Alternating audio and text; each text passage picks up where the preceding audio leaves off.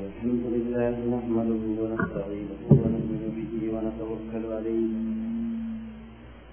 ونعوذ بالله من شرور انفسنا ومن سيئات اعمالنا من يهد الله فلا مضل له ومن يضلل فلا هادي له واشهد ان لا اله الا الله وحده لا شريك له واشهد ان محمدا عبده ورسوله أرسله بالهدى ودين الحق ليظهره على الدين كله ولو كره المشركون أما بعد فإن أحسن الحديث كتاب الله وخير الهدي هدي محمد صلى الله عليه وسلم وشر الأمور محدثاتها وكل محدثة بدعة وكل بدعة ضلالة وكل ضلالة في النار. اللهم صل على محمد وعلى آل محمد كما صليت على إبراهيم وعلى آل إبراهيم إنك حميد مجيد. اللهم بارك على محمد وعلى آل محمد كما باركت على إبراهيم وعلى آل إبراهيم إنك حميد مجيد.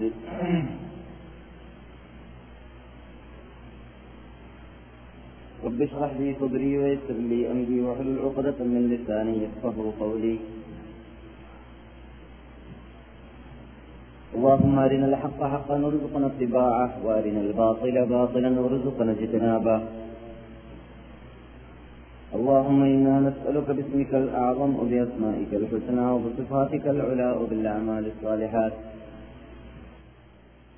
رب جبريل وميكال وإسرافيل ومحمد صلى الله عليه وسلم أن تغفر ذنوبنا وتستر عيوبنا وتحسن أخلاقنا وتوسع رزاقنا وتشفي أسقامنا وتعافي آلامنا وأن تدفع عنا وعن جميع أمة محمد صلى الله عليه وسلم كل هم وغم وحزن ومصيبة وآفة وعافة وقحط وبلية ومرض ومشقة ووباء. توفنا وإياهم مسلمين وألحقنا وإياهم بالصالحين. نعوذ بك من علم لا ينفع وقلب لا يخشع وبطن لا تشبع وعين لا تدمع ودعاء لا يستجاب. نعوذ بك من زوال نعمتك وفجاءة نقمتك وتحول عافيتك وجميع سخطك يا رب العالمين. حبب إلينا الإيمان وزينه في قلوبنا وكره إلينا الكفر والفسوق والعصيان واجعلنا من الراشدين. ربنا هب لنا من أزواجنا وذرياتنا قرة أعين واجعلنا للمتقين إماما. ربنا اصرف عنا عذاب جهنم إن عذابها كان غراما إنها ساءت مستقرا ومقاما. ربنا آتنا في الدنيا حسنة وفي الآخرة حسنة وقنا عذاب النار آمين.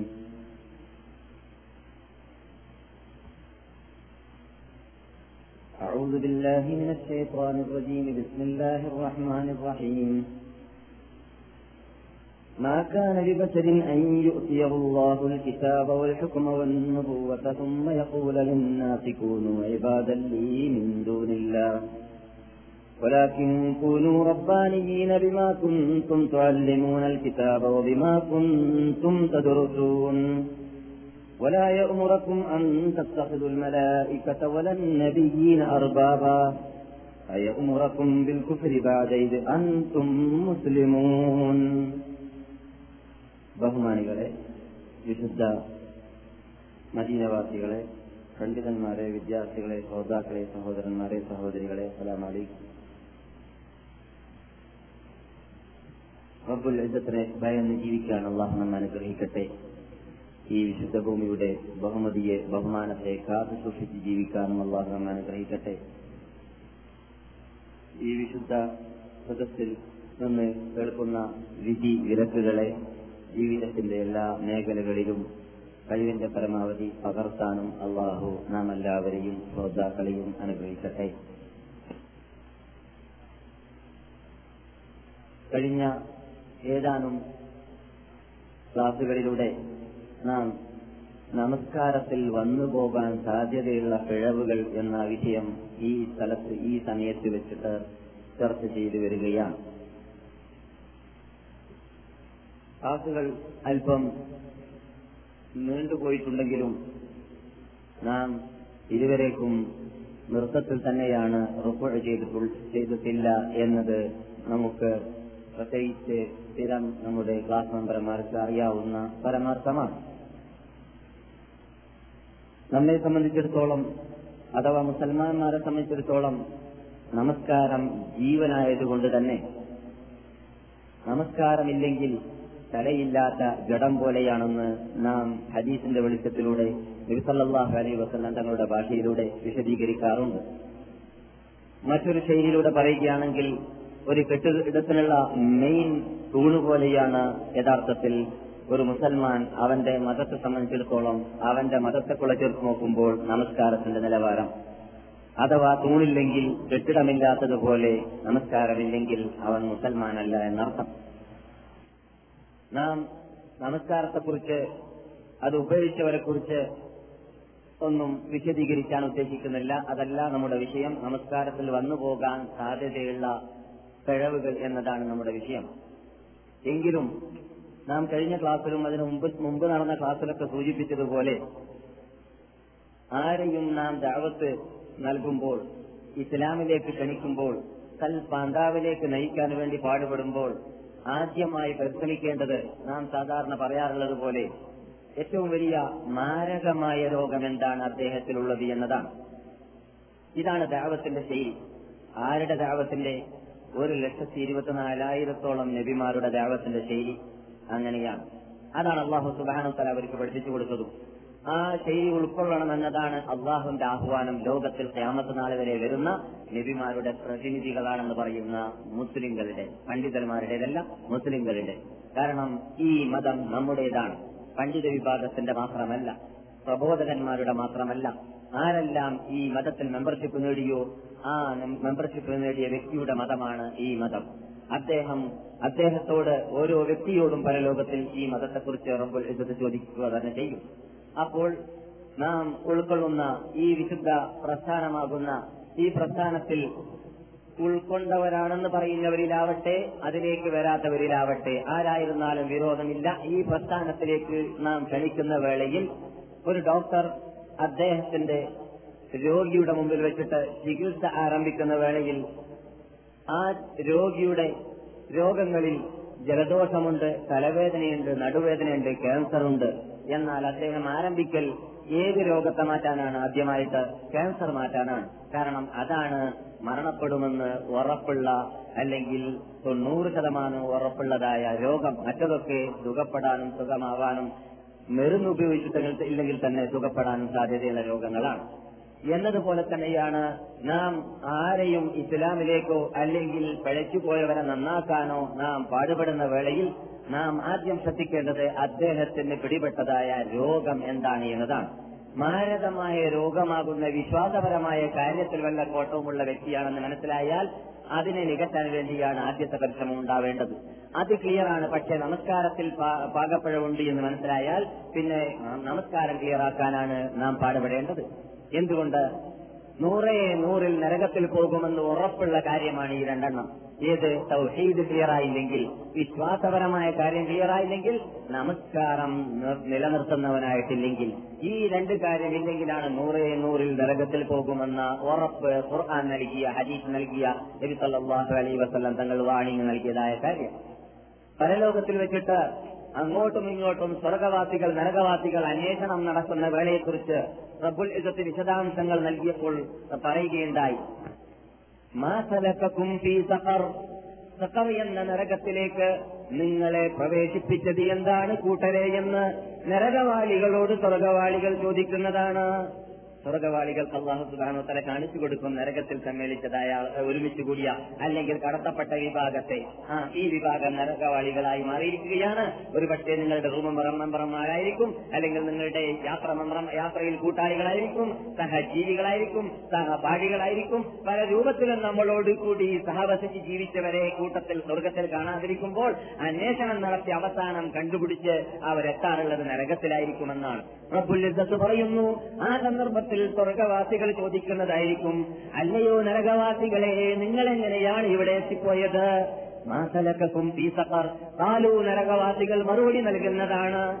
لم نك من المصلين ولم نك نطعم المسكين لم نك من المصلين ഞങ്ങൾ നമസ്കരിക്കുന്നവരായിരുന്നില്ല.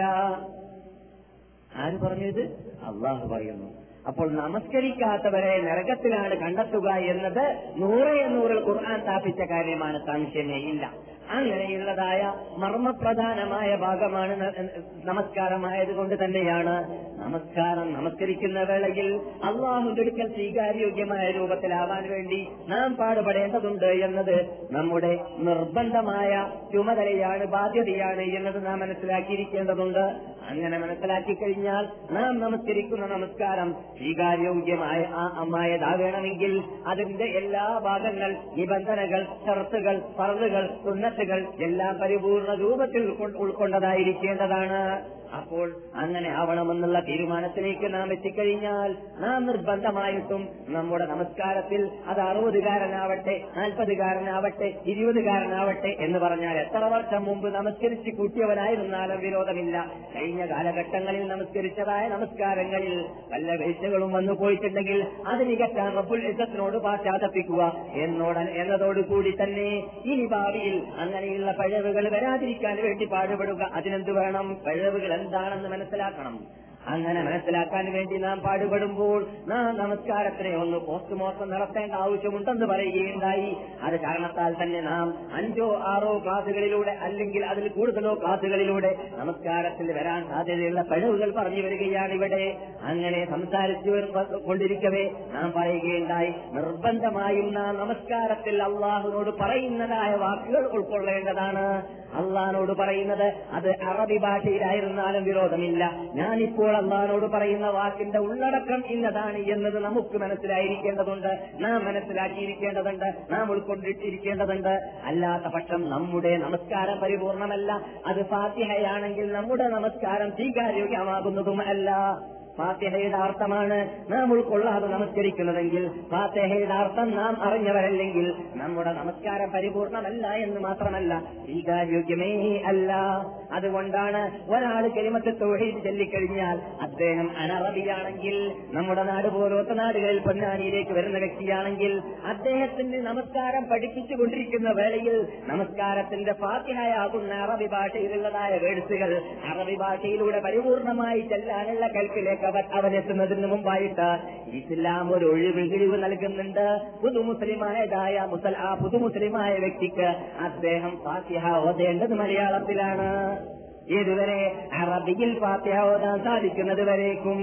എന്തുകൊണ്ടാണ്? ഉൾക്കൊള്ള ഉൾക്കൊള്ളണം പറയുന്ന ഫാത്തിഹ എന്നതാണ് ഇസ്ലാമിന്റെ നിർബന്ധം എന്നതുകൊണ്ട് തന്നെ. മനസ്സിലായില്ലേ? അപ്പോൾ എന്നിരിക്കുമ്പോൾ ഫാത്തിഹയുടെ അർത്ഥം ഉൾക്കൊള്ളുക എന്നത് നാം നമസ്കരിക്കുന്ന നമസ്കാരം സ്വീകാര്യോഗ്യമാവാൻ നിർബന്ധമാണെങ്കിൽ ഫാത്തിഹയുടെ അർത്ഥം ചെറുപ്പത്തിൽ തന്നെ ഫാത്തിഹ കുട്ടികൾക്ക് പഠിപ്പിക്കുമ്പോൾ ആദ്യമായി നാം പഠിപ്പിച്ചുകൊണ്ടിരിക്കേണ്ടതാണ്, പഠിപ്പിച്ചിരിക്കേണ്ടതാണ്, നമ്മുടെ സിലബസിൽ ഉൾക്കൊള്ളിക്കേണ്ടതും ആണ് ും എന്നാൽ ഇനി നമുക്ക് ഫാത്തിഹയുടെ അർത്ഥം നാം ഇവിടെ വെക്കാൻ തുടങ്ങിയിട്ട് നാല് അല്ലെങ്കിൽ മൂന്നോ നാലോ ക്ലാസുകൾ കഴിഞ്ഞിരിക്കുകയാണ്.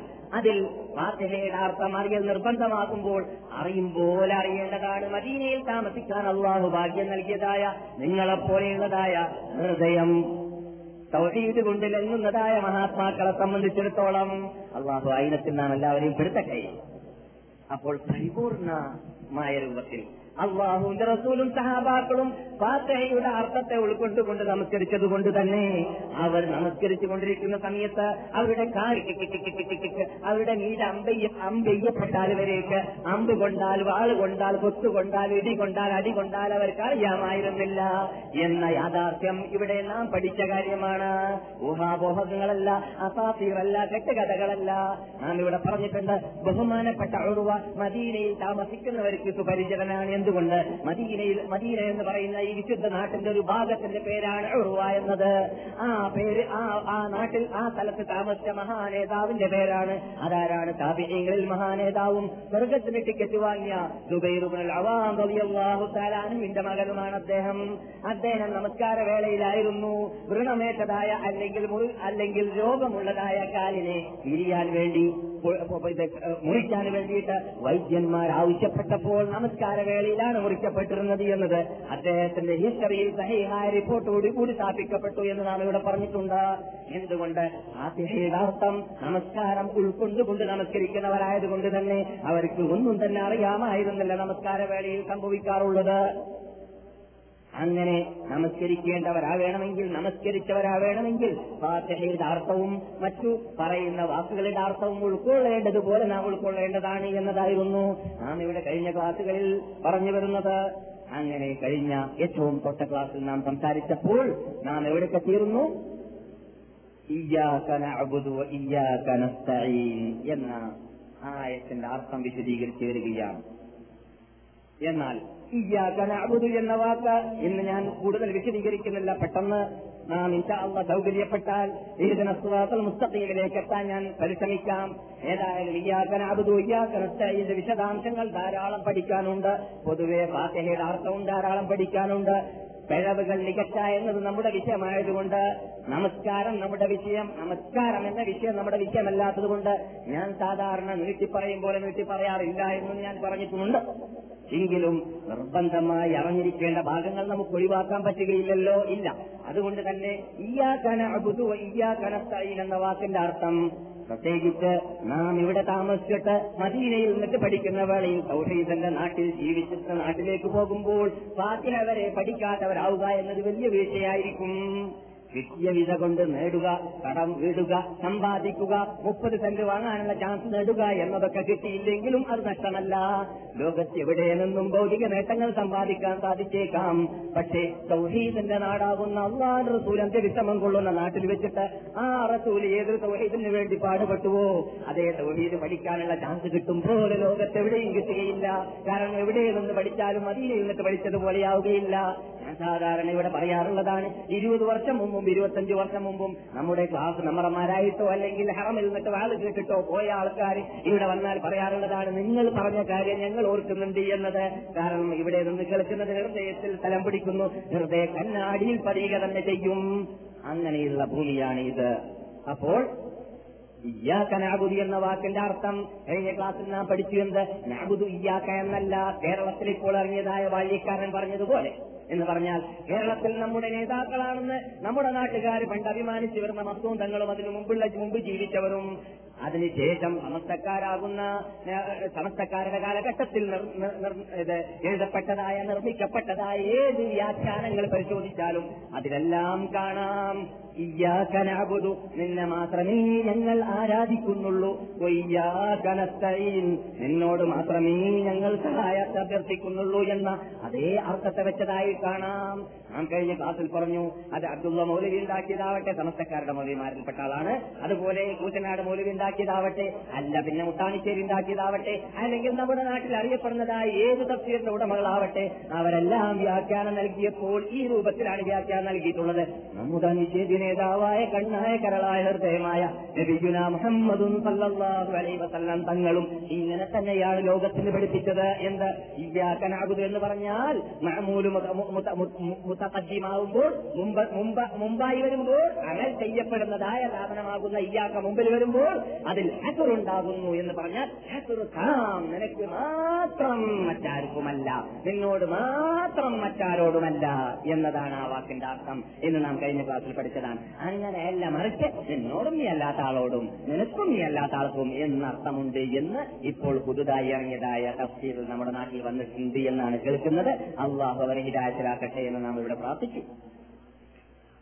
എന്നാൽ നാം ഫാതിഹയെ കുറിച്ച് പറയുമ്പോൾ ഇവിടെ പറഞ്ഞിരുന്നു, നാം മനസ്സിലാക്കേണ്ട ഒരു കാര്യമുണ്ട് സുഹൃത്തുക്കളെ. ഫാതിഹ എന്ന് പറഞ്ഞാൽ ഫാതിഹത്തുൽ ഖുർആൻ മാത്രമല്ല, ഫാതിഹത്തുസ് സ്വലാത്ത് മാത്രമല്ല, ഫാതിഹത്തുത് തൗഹീദ്, ഫാതിഹ എന്ന സൂറത്ത് ഖുർആൻ സ്റ്റാർട്ട് ചെയ്യുന്ന സൂറത്ത് മാത്രമല്ല, ഫാതിഹ എന്ന സൂറത്ത് നമസ്കാരം സ്റ്റാർട്ട് ചെയ്യുന്ന സൂറത്ത് എന്ന് മാത്രമല്ല, ഫാതിഹ എന്ന സൂറത്ത് നാം ഇസ്ലാമിലേക്ക് പ്രവേശിക്കുമ്പോൾ ഇസ്ലാമിനെ ഇസ്ലാമാകുന്ന മതത്തിന്റെ എല്ലാ നിലക്കുള്ള വിശ്വാസപരമായ കാര്യങ്ങളുടെ സ്റ്റാർട്ടിങ് അതിലൂടെയാണ്.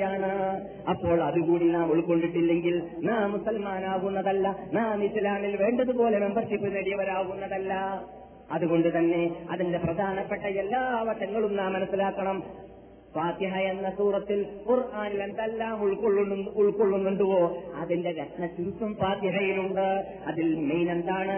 തൗഹീദുൽ അസ്മാഇ വസ്സിഫാത്ത്, തൗഹീദുൽ റുബൂബിയ്യ, തൗഹീദുൽ ഉലൂഹിയ്യ എന്നീ മൂന്ന് തൗഹീദുകൾ ഫാത്തിഹ സൂറത്തിലുണ്ട്.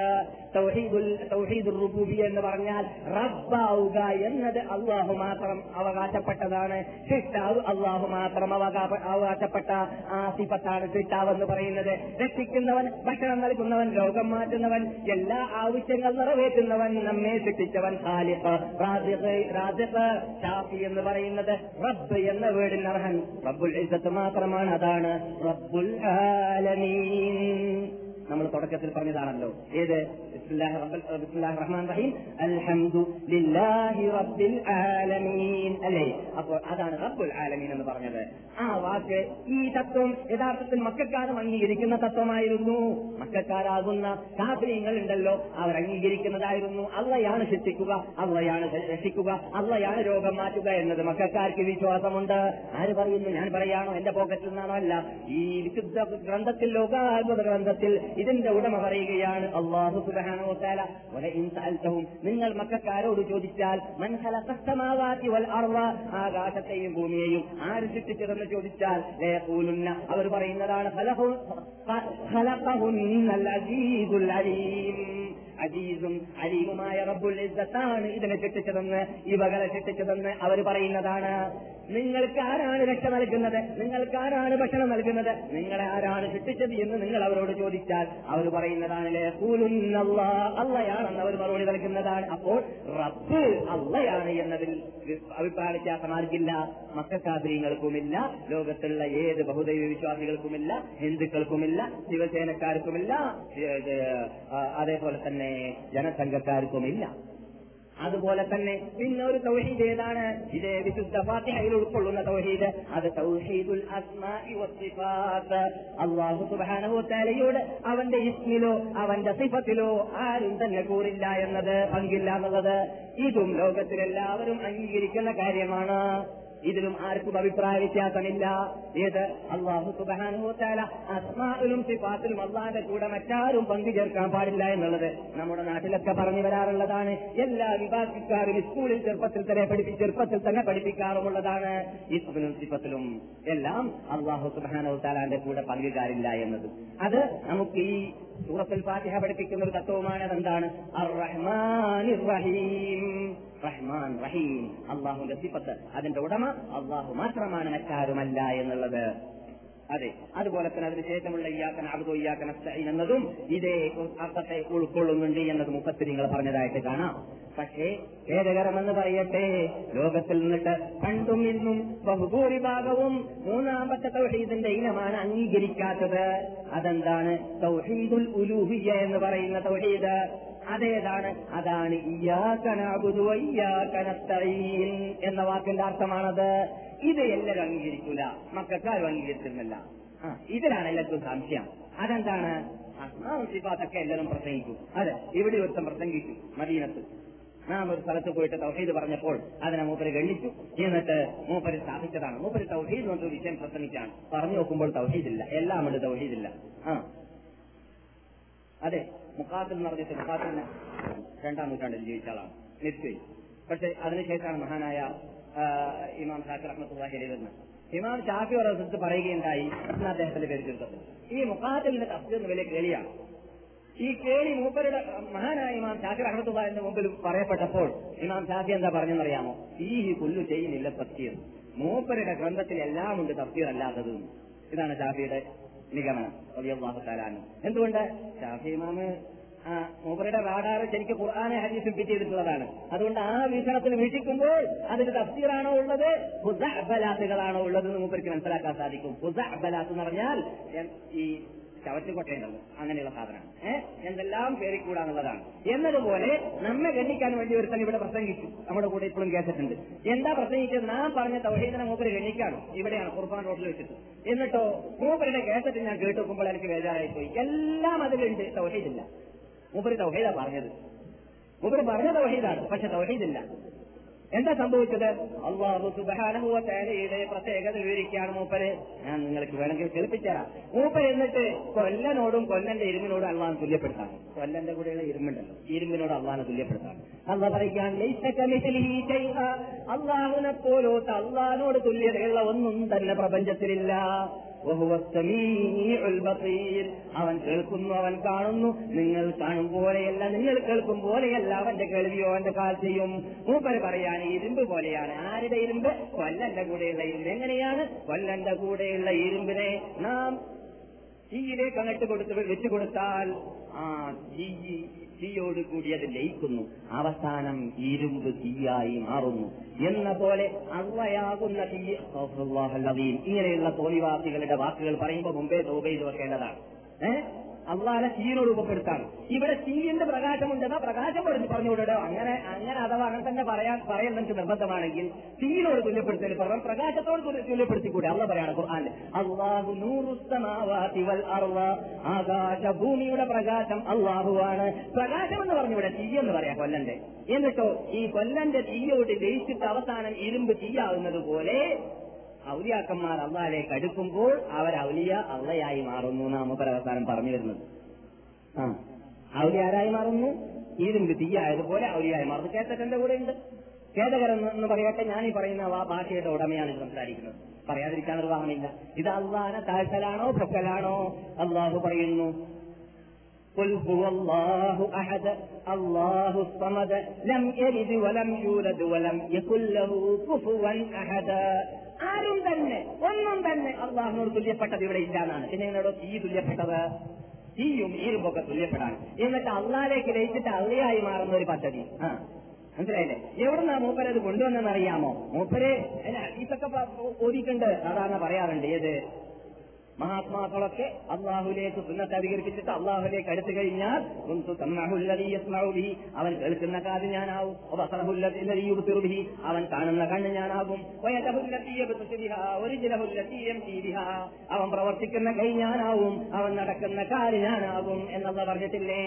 അപ്പോൾ അള്ളാഹു ആ പറഞ്ഞതിന്റെ അർത്ഥം ഒരാൾ കുറെ കൂടുതൽ സുന്നത്ത് നിസ്കരിച്ച് കൂട്ടിയാൽ അള്ളയായി, അള്ളാന്റെ കൈയായി, അള്ളാന്റെ കാലായി, അവസാനം തീയും ഇരുമ്പും ഒരുപോലെ ലയിക്കുന്നത് പോലെ അവൻ അള്ളാന്റെ ഭാഗമായി മാറിയെന്നാണ് ഈ ഹദീസ്. എടോ ഈ പറഞ്ഞ മനുഷ്യനും അങ്ങനെ അർത്ഥം വെക്കുന്ന വിഭാഗവും കാണുന്നതിന് മുമ്പ് നമ്മുടെ നേതാക്കൾ കണ്ടിട്ടില്ലേ?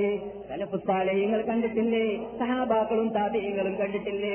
എന്തിനധികം പറയുന്നു, നമ്മുടെ മുമ്പിൽ ഉപയോഗിച്ചു വരുന്നതായ ഹാഫിദ് ഇബ്നു ഹജർ അൽ-അസ്ഖലാനി റഹ്മത്തുള്ളാഹി അലൈഹിയുടെ ബുഖാരിയുടെ ശറഹ് മറിച്ച് നോക്കിക്കൂടെ എന്താണ് ഹാഫിദ് അർത്ഥം വെച്ചതെന്ന്? ഹാഫിദ് ഇബ്നു ഹജറും അതുപോലെ അതിന് മുമ്പ് ജീവിച്ചതായ നമ്മുടെ നാട്ടിൽ നേതാവായി അറിയപ്പെടുന്ന ശാഫിഈ പണ്ഡിതന്മാരിൽ മഹാനേതാവായ ഇമാം നവവി റഹ്മത്തുള്ളാഹി പോലെയുള്ളവർ ഇതിനർത്ഥം വെച്ചത് എങ്ങനെയായിരുന്നു?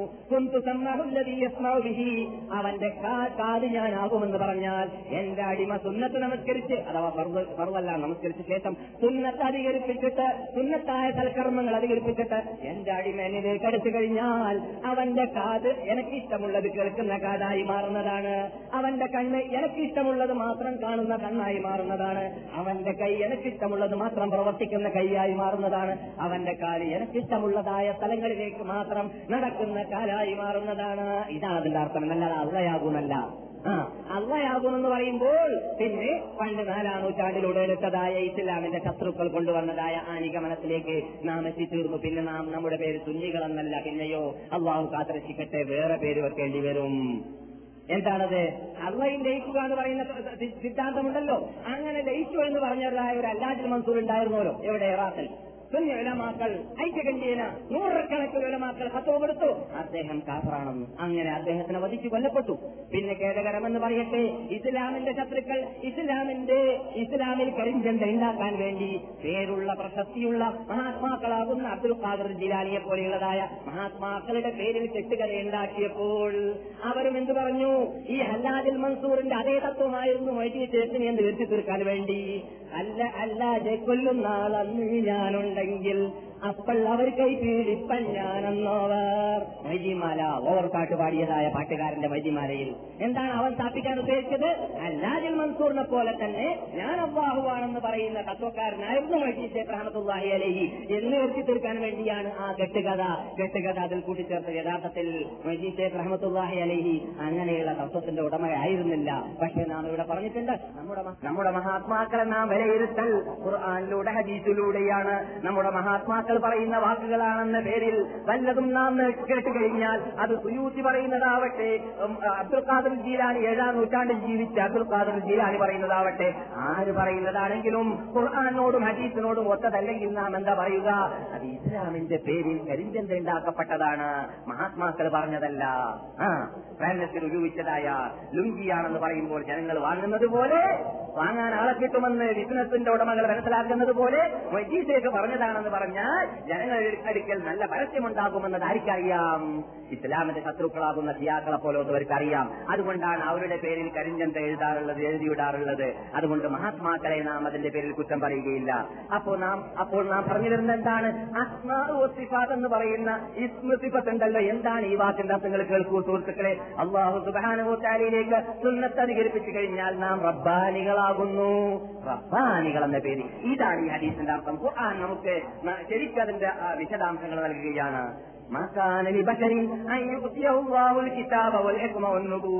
ഒരു മനുഷ്യനെ യോജിച്ചതല്ല അല്ലാഹു സുബ്ഹാനഹു വ തആല ഒരാൾക്ക് ഗ്രന്ഥം ഇറക്കി, ഖുർആൻ ഇറക്കി, അല്ലെങ്കിൽ തൗറാത്ത് ഇറക്കി, ഇഞ്ചീൽ ഇറക്കി, ഗ്രന്ഥങ്ങൾ ഇറക്കിയിട്ട് നിങ്ങൾ നബിയാണെന്ന് പറഞ്ഞതിന്റെ ശേഷം എന്നിട്ടോ ആ വ്യക്തി പിന്നെ പറയാം,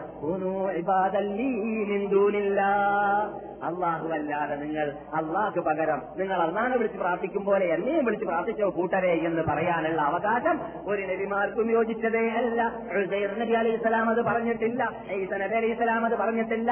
ഏതുപോലെ ജൂതന്മാർ പറയുന്നത് പോലെ വഖാലത്തിൽ വഖാലത്തിൽ യഹൂദു ഉസൈർ ഇബ്നുല്ലാഹ്, ജൂതന്മാർ പറഞ്ഞു ഉസൈർ അല്ലാഹുവിന്റെ മകനാണെന്ന്.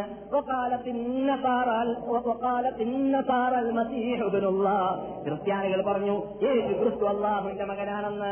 അല്ലാഹു പറയുന്നു ഒരു നബിമാർക്കും യോജിച്ചതേ അല്ല, ഞാൻ അവർക്ക് കിതാബ് കൊടുത്തിട്ട് എന്നെ നബിയായി നിയോഗിച്ച ശേഷം, അല്ലയോ എന്റെ ഉമ്മത്തികളെ നിങ്ങൾ എന്നെയും വിളിച്ച് പ്രാർത്ഥിക്കുക, ഏതുപോലെ അല്ലാഹുവിനെ വിളിച്ച് പ്രാർത്ഥിക്കും പോലെ എന്ന് പറയുന്ന അധികാരം ഞാൻ ഒരു നബിമാർക്കും കൊടുത്തിട്ടില്ല.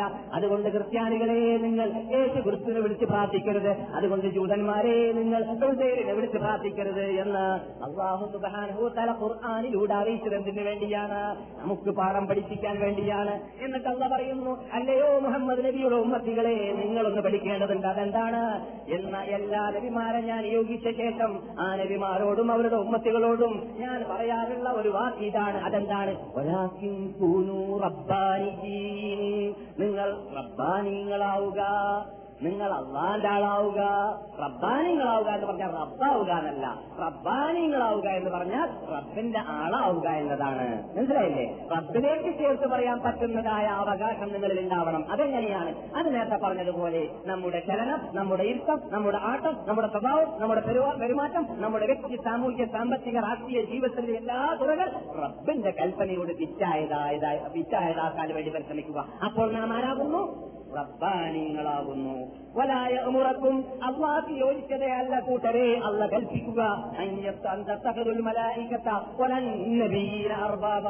മലക്കുകളെയോ നബിമാരെയോ നിങ്ങൾ അള്ളാഹുവിന്റെ കൂടെ ചേർത്തു വെക്കൂ, പങ്കു ചേർക്കൂ, കൂട്ടി പ്രാർത്ഥിക്കൂ, അവർക്ക് വേണ്ടി അറക്കുക, അവർക്ക് വേണ്ടി നിർത്താക്കൂ, അവരോട് പ്രാർത്ഥിക്കൂ, അവർക്ക് വേണ്ടി സുജൂദ് ചെയ്യൂ എന്ന് പറയാൻ അള്ളാഹു യോജിച്ചതേ അല്ല, അള്ളാഹു ചെയ്യുന്നതുമല്ല. എന്നിട്ട് പിന്നെ അള്ളാഹു നമ്മളോട് ചോദിക്കുന്നു, ആയ ഉമറുക്കും ബിൽ കുഫ്രി, ആയ ഉമറുക്കും ബിൽ കുഫ്രി ബഅദൈ അൻതും മുസ്ലിമൂൻ, നിങ്ങൾ മുസ്ലിങ്ങളായതിന്റെ ശേഷം പിന്നെ നിങ്ങളോട് കാഫറാകൂ കൂട്ടരെ എന്ന് അല്ലാഹു പറയുമോ? നിങ്ങളോട് മുസ്ലിം ആവാൻ കൽപ്പിച്ചിട്ട് നിങ്ങൾ മാപ്പിളന്മാരായതിനു ശേഷം ഇനി നിങ്ങൾ കുറച്ച് ദേവന്മാരെ, കുറച്ച് ഔലിയാക്കന്മാരെ, കുറച്ച് താരീഖുകളെ വിളിച്ച് പ്രാർത്ഥിച്ചോ എന്ന് പറഞ്ഞിട്ട് നിങ്ങളോട് കാഫറാകാൻ അല്ലാഹു കൽപ്പിക്കുമോ എന്നുള്ള ചോദിക്കുകയാണ്. അതുകൊണ്ട് അല്ലാഹുവിന്റെ പതിവിൽപ്പെട്ടതല്ല എന്നാണ് എന്ത് ഏത് ഇയ്യാക നഅ്ബുദു വഇയ്യാക നസ്തഈൻ എന്ന വാക്കിന് ഘടകവിരുദ്ധമായ ഒന്നും കൽപ്പിക്കൽ. അതുകൊണ്ട് നിങ്ങൾ അല്ലാഹു പറയാത്തതിനാരും അല്ലാഹുവിലേക്ക് കൂട്ടിച്ചേർത്തിട്ട് അല്ലാഹുവിന്റെ സിഫാത്തും അഫ്ആലും തൗഹീദ് പ്രസംഗിക്കാൻ നടക്കണ്ട എന്നാണ് അല്ലാഹു ഇതിലൂടെ ലോകത്തിനോട് പഠിപ്പിക്കുന്നതും നമുക്ക് പാഠം പഠിപ്പിക്കുന്നതും. അപ്പോൾ ഫാത്തിഹയെ കുറിച്ച് നാം എന്ത് പഠിച്ചു? ഫാതിഹ എന്ന സൂറത്തിൽ തൗഹീദുർ റുബൂബിയ്യ പഠിച്ചില്ലേ? എന്താണ് തൗഹീദുർ റുബൂബിയ്യ? തൗഹീദുൽ അസ്മാ വസിഫാത്ത് പഠിച്ചില്ലേ? ഇത് നിർബന്ധമാണ് പഠിക്കൽ. അള്ളാഹ് ചോദിക്കുന്ന കാര്യമാണ്, നമ്മുടെ ജീവനാണ്, നമ്മുടെ കുഫ്ർ ഇസ്ലാം, മുസ്ലിം കാഫിർ, നരകം സ്വർഗം എന്ന പ്രശ്നമാണ്. ഇത് തൊട്ട് കളിയില്ല. മറ്റേത് പ്രശ്നം ആര് തൊട്ട് കളിച്ചാലും അതൊക്കെ അതിന് തഴീവ് ലഭിക്കാൻ സാധ്യതയുണ്ട്. തഴീവെന്ന് പറഞ്ഞാൽ ഇത് നഷ്ടപ്പെട്ടാൽ വേറെ വിധ കിട്ടാൻ സാധ്യതയുണ്ട്. കച്ചവടം നഷ്ടമുണ്ടായാൽ വേറെ കച്ചവടത്തിൽ വിജയം ഉണ്ടാകാൻ സാധ്യതയുണ്ട്. മക്കൾ മരിച്ചു പോയാൽ വേറെ മക്കൾ ഉണ്ടാവാൻ സാധ്യതയുണ്ട്. എല്ലാത്തിനും തഴീവുണ്ട്. ഇതിന് തഴീവില്ല. ഇത് പോയാൽ പോയതന്നെ അപകടമാണ്. അതുകൊണ്ട് അപകടജനമായ പ്രശ്നങ്ങൾ ഗ്രഹിക്കും പോലെ ഗ്രഹിക്കേണ്ടതാണ്. അള്ളാഹു അങ്ങനെ ഗ്രഹിച്ചുകൊണ്ട് തൗഹീദ് ഉൾക്കൊള്ളാൻ നമ്മൾ അനുഗ്രഹിക്കുമാറാകട്ടെ. അപ്പോൾ ഇതിൽ മെയിൻ തൗഹീദ് എന്താണ്? ഇയ്യാക നഅ്ബുദു വഇയ്യാക നസ്തഈൻ, നിന്നെ മാത്രമേ ഞങ്ങൾ ആരാധിക്കുകയുള്ളൂ, നിന്നോട് മാത്രമേ ഞങ്ങൾ സഹായത്തിന് അഭ്യർത്ഥിക്കുകയുള്ളൂ. ഫാത്തിഹയെക്കുറിച്ച് റസൂൽ അള്ളാഹ് പറഞ്ഞതായിട്ട് വിശദീകരണം നൽകിയപ്പോൾ എന്താണ് പറഞ്ഞത്? അടിമ ഇയ്യാക നഅ്ബുദു വഇയ്യാക നസ്തഈൻ എന്ന് പറയുമ്പോൾ അള്ളാഹ് എന്ത് പറയും? ഹാദാ ബൈനി വബൈന അബ്ദി, ഇത് എന്റെയും എന്റെ അടിമന്റെ അടിയിലുമുള്ളതായ ഒരു അവകാശമാണ്. എന്റെ അവകാശം എനിക്ക് എന്റെ അടിമ തരുന്നു, എന്റെ അടിമയുടെ അവകാശം ഞാൻ എന്റെ അടിമക്കും കൊടുക്കുന്നു. അതേതാണ് എന്റെ അവകാശം? ഇയ്യാക നഅ്ബുദു, നിനക്ക് മാത്രമേ ഞങ്ങൾ ആരാധിക്കുകയുള്ളൂ എന്ന് പറഞ്ഞത് അത് എന്റെ അവകാശമാണ്. വഇയ്യാക നസ്തഈൻ, നിന്നോട് മാത്രമേ ഞങ്ങൾ സഹായാഭ്യർത്ഥന ചെയ്യുകയുള്ളൂ എന്ന് പറയുന്നത് അത് അടിമയുടെ അവകാശമാണ്. എനിക്ക് എന്റെ അവകാശമാകുന്ന ആരാധനയുടെ എല്ലാ ഇനവും അടിമ തന്നതുപോലെ അവന്റെ അവകാശം ാകുന്ന എല്ലാ സഹായ സഹകരണങ്ങളും ഞാൻ എന്റെ അടിമക്ക് കൊടുക്കാൻ തയ്യാറാണ്. എന്റെ അടിമയ്ക്ക് അവൻ ചോദിച്ചത് ഞാൻ കൊടുക്കും. ഹദീസിന്റെ പരിപൂർണതയാണ് നിങ്ങൾ കേട്ടത്. ഇത് റസൂലുള്ളാഹി സ്വല്ലല്ലാഹു അലൈഹി വസല്ലം നമ്മളോട് ഫാത്തിഹയുടെ വിശദാംശങ്ങളും ഫാത്തിഹയുടെ ഫളലും വിവരിച്ചപ്പോൾ പറയുകയാണ്. പക്ഷേ മക്കക്കാഫിറുകൾ അംഗീകരിക്കാത്തത് ഇത് മാത്രമാണ്. മറ്റതൊക്കെ അവർ അംഗീകരിക്കും, ഇത് അവർ അംഗീകരിക്കുകയില്ല എന്നാണ്. എന്നിട്ടോ നാം കഴിഞ്ഞ ക്ലാസ്സിൽ പറഞ്ഞതുപോലെ അവർ പറയാറുണ്ട്, അള്ളാഹ് പറയുന്നു, അവർ പറയാറുള്ളത് എന്താണ്? ഞങ്ങൾ അള്ളാഹുവിനെ ആരാധിക്കാം, പക്ഷേ ഇയ്യാക നഅ്ബുദു, നിനക്ക് മാത്രമെന്ന് ഞങ്ങൾ പറയില്ല. ഇതുപോലെ നമ്മുടെ നാട്ടിലുള്ള പുതിയ പുതിയ വാല്യത്തിൽ തഫ്സീർ നൽകിയതുപോലെ നിനക്ക് മാത്രമെന്ന് പറയുന്ന മാത്രം കട്ടാക്കിയിട്ടാണ് ഇപ്പോൾ തഫ്സീർ എന്ന് നാം പറഞ്ഞില്ലേ. എന്നതുപോലെ നിനക്ക് ആരാധിക്കുന്നു എന്ന് ഞങ്ങൾ പറയാം എന്നാണ് മക്കക്കാഫിറുകൾ റസൂലുള്ളാഹി സ്വല്ലല്ലാഹു അലൈഹി വസല്ലം പറഞ്ഞത്. പിന്നെയോ നിനക്കും നീ അല്ലാതെ ഞങ്ങൾ ആരാധിച്ചിരുന്ന ഇബ്രാഹിം നബി, ഇസ്മായിൽ നബി, ലാത്ത, ഉസ്സ, ഉബറുല്ലാല, അതുപോലെ തന്നെ എന്നീ ഔലിയാക്കന്മാരെ പറ്റി മരിച്ചു പോയവരെന്നാണ് ബുഖാരിയിലും മുസ്ലിമിൽ കൂടി നമ്മൾ മനസ്സിലാക്കിയത്. അതുപോലെ ഇബ്രാഹിം നബി അലൈഹി ഇസ്ലാം, ഇസ്മായിൽ നബി അലൈഹി ഇസ്ലാമിന്റെ ബിംബങ്ങളെയാണ് മക്ക റിപ്പബ്ലിക്കിന്റെ ദിവസം റസൂൽ തകർച്ചയായ ബിംബങ്ങളിൽ പത്ത് ബിംബങ്ങളെന്ന് നാം ഇവിടെ പഠിച്ചിട്ടുണ്ട്. ആ റിപ്പോർട്ട് ചെയ്തു സഹീൽ ബുഖാരിയിൽ റിപ്പോർട്ട് ചെയ്യപ്പെട്ടതാണ്. അപ്പോൾ ആ മഹാത്മാക്കളെ ഞങ്ങൾ ഒഴിവാക്കുകയില്ല. അപ്പോൾ നിന്നെ ഞങ്ങൾ ആരാധിക്കുന്നതും നിന്നോട് കൂടി മറ്റ് ഔലിയാക്കന്മാരെയും സാലിഹ്യങ്ങളെയും ഞങ്ങൾ വിളിച്ച് പ്രാർത്ഥിക്കുന്നതും അവരോട് പ്രശ്നപരിഹാരത്തിന് വേണ്ടി ചോദിക്കുന്നതുമായിരിക്കും. എന്നിട്ട് അള്ളാഹു പറയുന്നു, ആ മക്കക്കാരോട് ഇയ്യാക നഅ്ബുദു എന്ന ഫാത്തിഹ സൂറത്ത് ഇറക്കിയപ്പോൾ അവർ പറഞ്ഞത് എന്തായിരുന്നു? മാ നഅ്ബുദുഹും ഇല്ലാ ലിയുഖർരിബൂനാ ഇലല്ലാഹി സുൽഫാ. ഫാത്തിഹയുടെ ആ പ്രാധാന്യം അല്ലാഹുവിനെടുക്കൽ എത്രയുണ്ടെന്ന് നിങ്ങൾ പരിശോധിക്കുക. എല്ലാ ആയത്തുകളും ഒരു പ്രാവശ്യമാണ് ഇറങ്ങാറുള്ളത്. ഫാത്തിഹ സൂറത്ത് പല പ്രാവശ്യമാണ് ഇറങ്ങിയിട്ടുള്ളത്. എങ്ങനെയാണത്? അതെ, ജിബ്രീൽ പല പ്രാവശ്യവും പച്ച വന്ന് ഇറക്കുന്നത് പോലെ ഇറക്കി കൊടുക്കുന്നതാണ്. ആ അതാണ് റസൂൽ മുമ്പില് വഹി ഇറക്കിത്തരാൻ വേണ്ടി മാത്രം വരുമ്പോലെ വന്നിട്ട് ബിസ്മില്ലാ ഓതിയിട്ട് ഫാത്തിഹ വാത്താനപ്പിച്ചു പത്ത് ട്രിപ്പിൽ. പിന്നെയും വന്നു വേറൊരു ട്രിപ്പിൽ, അതേ മക്കയിൽ തന്നെ പിന്നെയും വന്നു മദീനയിൽ. പല തവണയായിട്ട് ഫാത്തിഹ സൂറത്തിന് വേണ്ടി മാത്രം മലക്ക് ജിബ്രീൽ അലൈഹിസ്സലാം ഇറങ്ങിയിരുന്നു എന്ന് ഹദീസിൽ കാണുന്നു. എന്തിനു വേണ്ടിയാണ്? അതിന്റെ പ്രാധാന്യം ലോകം മനസ്സിലാക്കാൻ വേണ്ടി തന്നെയാണ്. അതുകൊണ്ടാണ് മക്കക്കാഫിറുകൾക്ക് ഷോക്കടിച്ചു പോയത്. അവർക്ക് കേൾക്കാൻ സാധിച്ചില്ല. അല്ലാഹുവിന്റെ കൂടെ മറ്റുള്ളവരെയും ഞങ്ങൾ മറ്റുള്ളവരെയൊന്നും വിളിക്കാതെ പ്രാർത്ഥിക്കാതെ അവരെ ഒഴിവാക്കാമെന്നാണോ? إن هذا لشيء يراد ما سمعنا بهذا في الملة الآخرة. ഇത് ഞങ്ങൾ ഇതിനു മുമ്പ് ഒരു കാലഘട്ടക്കാരും വായന കേട്ടിട്ടില്ല. എല്ലാം മുന്നൂറ്ററുപത് ബിംബത്തെ കൂട്ടിയിട്ട് ഒരു ബിംബം മാറ്റി മാറ്റി കളഞ്ഞോ. മുന്നൂറ്ററുപത് ബിംബം ഉണ്ടായിട്ട് ഞങ്ങൾക്ക് പ്രശ്നം പരിഹരിക്കാൻ സാധിക്കുന്നില്ല. ഈ കഴിഞ്ഞു പോയ മഹാത്മാക്കളെ എല്ലാം വിളിച്ച് പ്രാർത്ഥിച്ചിട്ട് ഞങ്ങളുടെ പ്രശ്നം പരിഹരിക്കുന്നില്ല. പിന്നെ എങ്ങനെയാണോ മുഹമ്മദേ ഒരു ദൈവത്തെ വിളിച്ച് പ്രാർത്ഥിച്ചാൽ ഞങ്ങളുടെ വിശദ പ്രശ്നം പരിഹരിക്കുക എന്നവർ ചോദിച്ചു എന്നാണ് അള്ളാഹു പറയുന്നു. എന്നിട്ട് അവർ മറുപടി നൽകിയത് എന്തായിരുന്നു? മാ നഅ്ബുദുഹും, ഇവരെ ഞങ്ങൾ വിളിച്ച് പ്രാർത്ഥിക്കുന്നില്ല എന്തിനു വേണ്ടിയല്ലാതെ ഇല്ലാ ലിയുഖർരിബൂനാ ഇലല്ലാഹി സുൽഫാ, അള്ളാഹിലേക്ക് അടുക്കാൻ വേണ്ടിയുള്ള മധ്യസ്ഥരാക്കി മാത്രമാണ്. അള്ളാഹുവിന്റെ കഴിവ് അവർക്കുണ്ട് ഞങ്ങൾ പറയുന്നില്ല, അവർക്ക് അള്ള കൊടുത്ത കഴിവ് മാത്രമേ ഉള്ളൂ. എങ്കിലും അള്ളാലേക്ക് അടുക്കണമെങ്കിൽ മധ്യത്തിൽ ആള് വേണമെന്ന ഒരു വിശ്വാസം ഞങ്ങൾക്കുണ്ട്. എന്നാലേ അള്ളാലേക്ക് എത്താർപ്പിക്കുകയുള്ളൂ. അവർ മഹാത്മാക്കളല്ലേ, ഇബ്രാഹിം നബിയല്ലേ, ഇസ്മായിൽ നബിയല്ലേ? അങ്ങനെ മഹാത്മാക്കളെ വിളിച്ചാൽ അവരുടെ മധ്യയിൽ അള്ളാഹുലേക്ക് പെട്ടെന്നെത്താൻ സാധിക്കുമെന്നാണ് അള്ളാഹുനോട് പറഞ്ഞു. അല്ല, പറയൂ, നിങ്ങളുടെ ഏറ്റവും മെയിൻ പ്രശ്നം എന്താണ്? അത് നിങ്ങളെ നിങ്ങൾ അള്ളാഹുവിനെ വിളിച്ച് പ്രാർത്ഥിക്കലും പ്രാർത്ഥിക്കലും ആരാധിക്കലുമാണല്ലോ. അവിടെ പോലും നിങ്ങളുടെ കൂടെ മധ്യത്തിലാളില്ല. നേരിട്ട് നിങ്ങൾ പറഞ്ഞോളി. ല്ലേ അള്ളാഹു ചുട്ടികളോട് പറയും പോലെ ഇരിക്കുന്നു.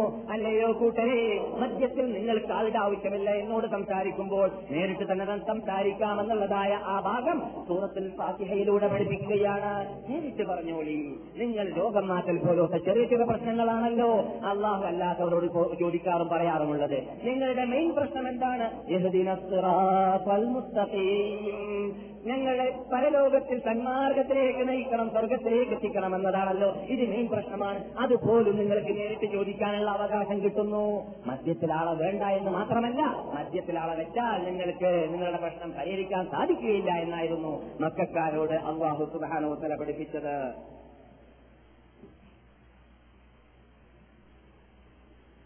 എന്നാൽ തൗഹീദുൽ ഉലൂഹിയ്യ എന്ന് പറയുന്ന ഈ തൗഹീദ് ഏറ്റവും മെയിൻ പ്രശ്നമായതുകൊണ്ട് ഇയ്യാക നഅബ്ദു വഇയ്യാക നസ്തഈൻ എന്നതിന്റെ എന്ന വാക്കിന്റെ അർത്ഥം ഉൾക്കൊള്ളുമ്പോൾ നാം എന്ത് വേണം? അത് ഉൾക്കൊള്ളുന്നത് പോലെ തന്നെ ഉൾക്കൊള്ളേണ്ടതാണ്. പക്ഷേ ഖേദകരമെന്ന് പറയട്ടെ, എന്തിനാണ് പുതിയ തഫ്സീറുകാരൻ അങ്ങനെ തഫ്സീർ എഴുതാൻ കാരണമെന്ന് നാം കഴിഞ്ഞ ക്ലാസ്സിൽ പറഞ്ഞു. ഒന്നോ രണ്ടോ മൂന്നോ നൂറ്റാണ്ടുകളിലൂടെ നമ്മുടെ നാടുകളിൽ കയറിക്കൂടിയതായ നൂലാമാലകളുണ്ട്. മാലകൾ, മൗലൂദുകൾ, റാസീബുകൾ എല്ലാം എല്ലാം പരിശോധിച്ചാൽ ഇയ്യാക നഅബ്ദു വഇയ്യാക നസ്തഈൻ എന്ന വാക്ക് ലോകത്തിന്റെ മുമ്പിൽ പഠിപ്പിച്ച തൗഹീദിന് കടകവിരുദ്ധമായ കാര്യങ്ങളാണ്. ഇതിന് പഴക്കം എത്രയാണ്? ഒന്നോ രണ്ടോ നൂറ്റാണ്ട് മാത്രമേ പഴക്കമുള്ളൂ. ഏറ്റവും കൂടുതൽ വന്നാൽ പറഞ്ഞാൽ മുന്നൂറ് മൂന്ന് നൂറ്റാണ്ട് മാത്രമേ പഴക്കമുള്ളൂ. അതുകൊണ്ട് നാട്ടിലുള്ളതായ നൂലാമാലകൾക്ക് ഒപ്പിക്കാൻ വേണ്ടിയിട്ട് ചെരുപ്പിനൊത്തിട്ട് കാല് മുറിക്കുന്ന പദ്ധതിയാണ്. ചെരുപ്പിനൊത്തിട്ട് കാല് മുറിക്കാൻ വേണ്ടിയാണ് അങ്ങനെയുള്ള വിഭാഗം ആ അർത്ഥം അർത്ഥം വെക്കാൻ വേണ്ടിയിട്ട് രംഗപ്രവേശനം നടത്തിയിട്ടുള്ളത് എന്നത് ഗൗരവത്തോടു കൂടി നാം മനസ്സിലാക്കേണ്ടതുണ്ട്. എത്രത്തോളം നമ്മുടെ നാട്ടിൽ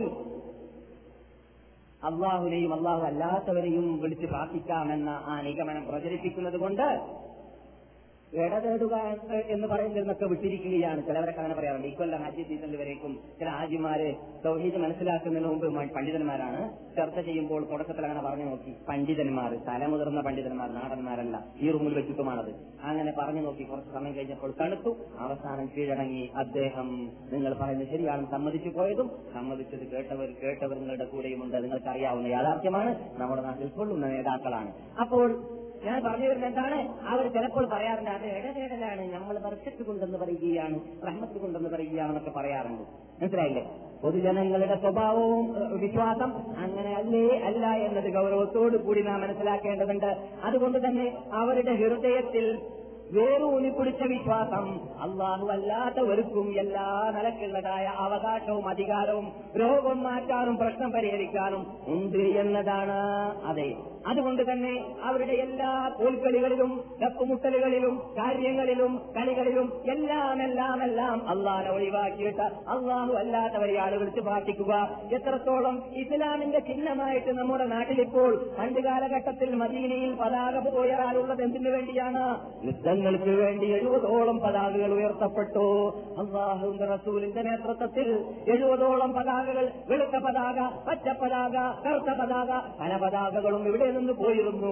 എന്ത് പതാകയാണത്? ലാ ഇലാഹ ഇല്ലല്ലാഹ് മുഹമ്മദുർ റസൂലുള്ളാഹ്. എന്ത് പതാകയാണത്? ഇയ്യാക നഅബ്ദു വഇയ്യാക നസ്തഈൻ എന്ന വാക്കിന്റെ പതാകയാണ്, എന്ന കലിമയുടെ പതാകയാണ്. ഇപ്പോൾ നമ്മുടെ നാട്ടിൽ നാടുകളിൽ ആനപ്പോക്കിനുള്ളതായ പതാകകൾ, ഉത്സവത്തിനുള്ളതായ പതാകകൾ, നേർച്ചയ്ക്കുള്ളതായ പതാകകൾ, പല പൂരങ്ങൾക്കുള്ളതായ പതാകകളാണ് ഈ തൗഹീദിന്റെ പതാകയ്ക്ക് പകരം തൗഹീദിന്റെ ആൾക്കാരാണെന്ന് പറയുന്നവരിൽ നിന്നിട്ട് കാണാറുള്ളത്.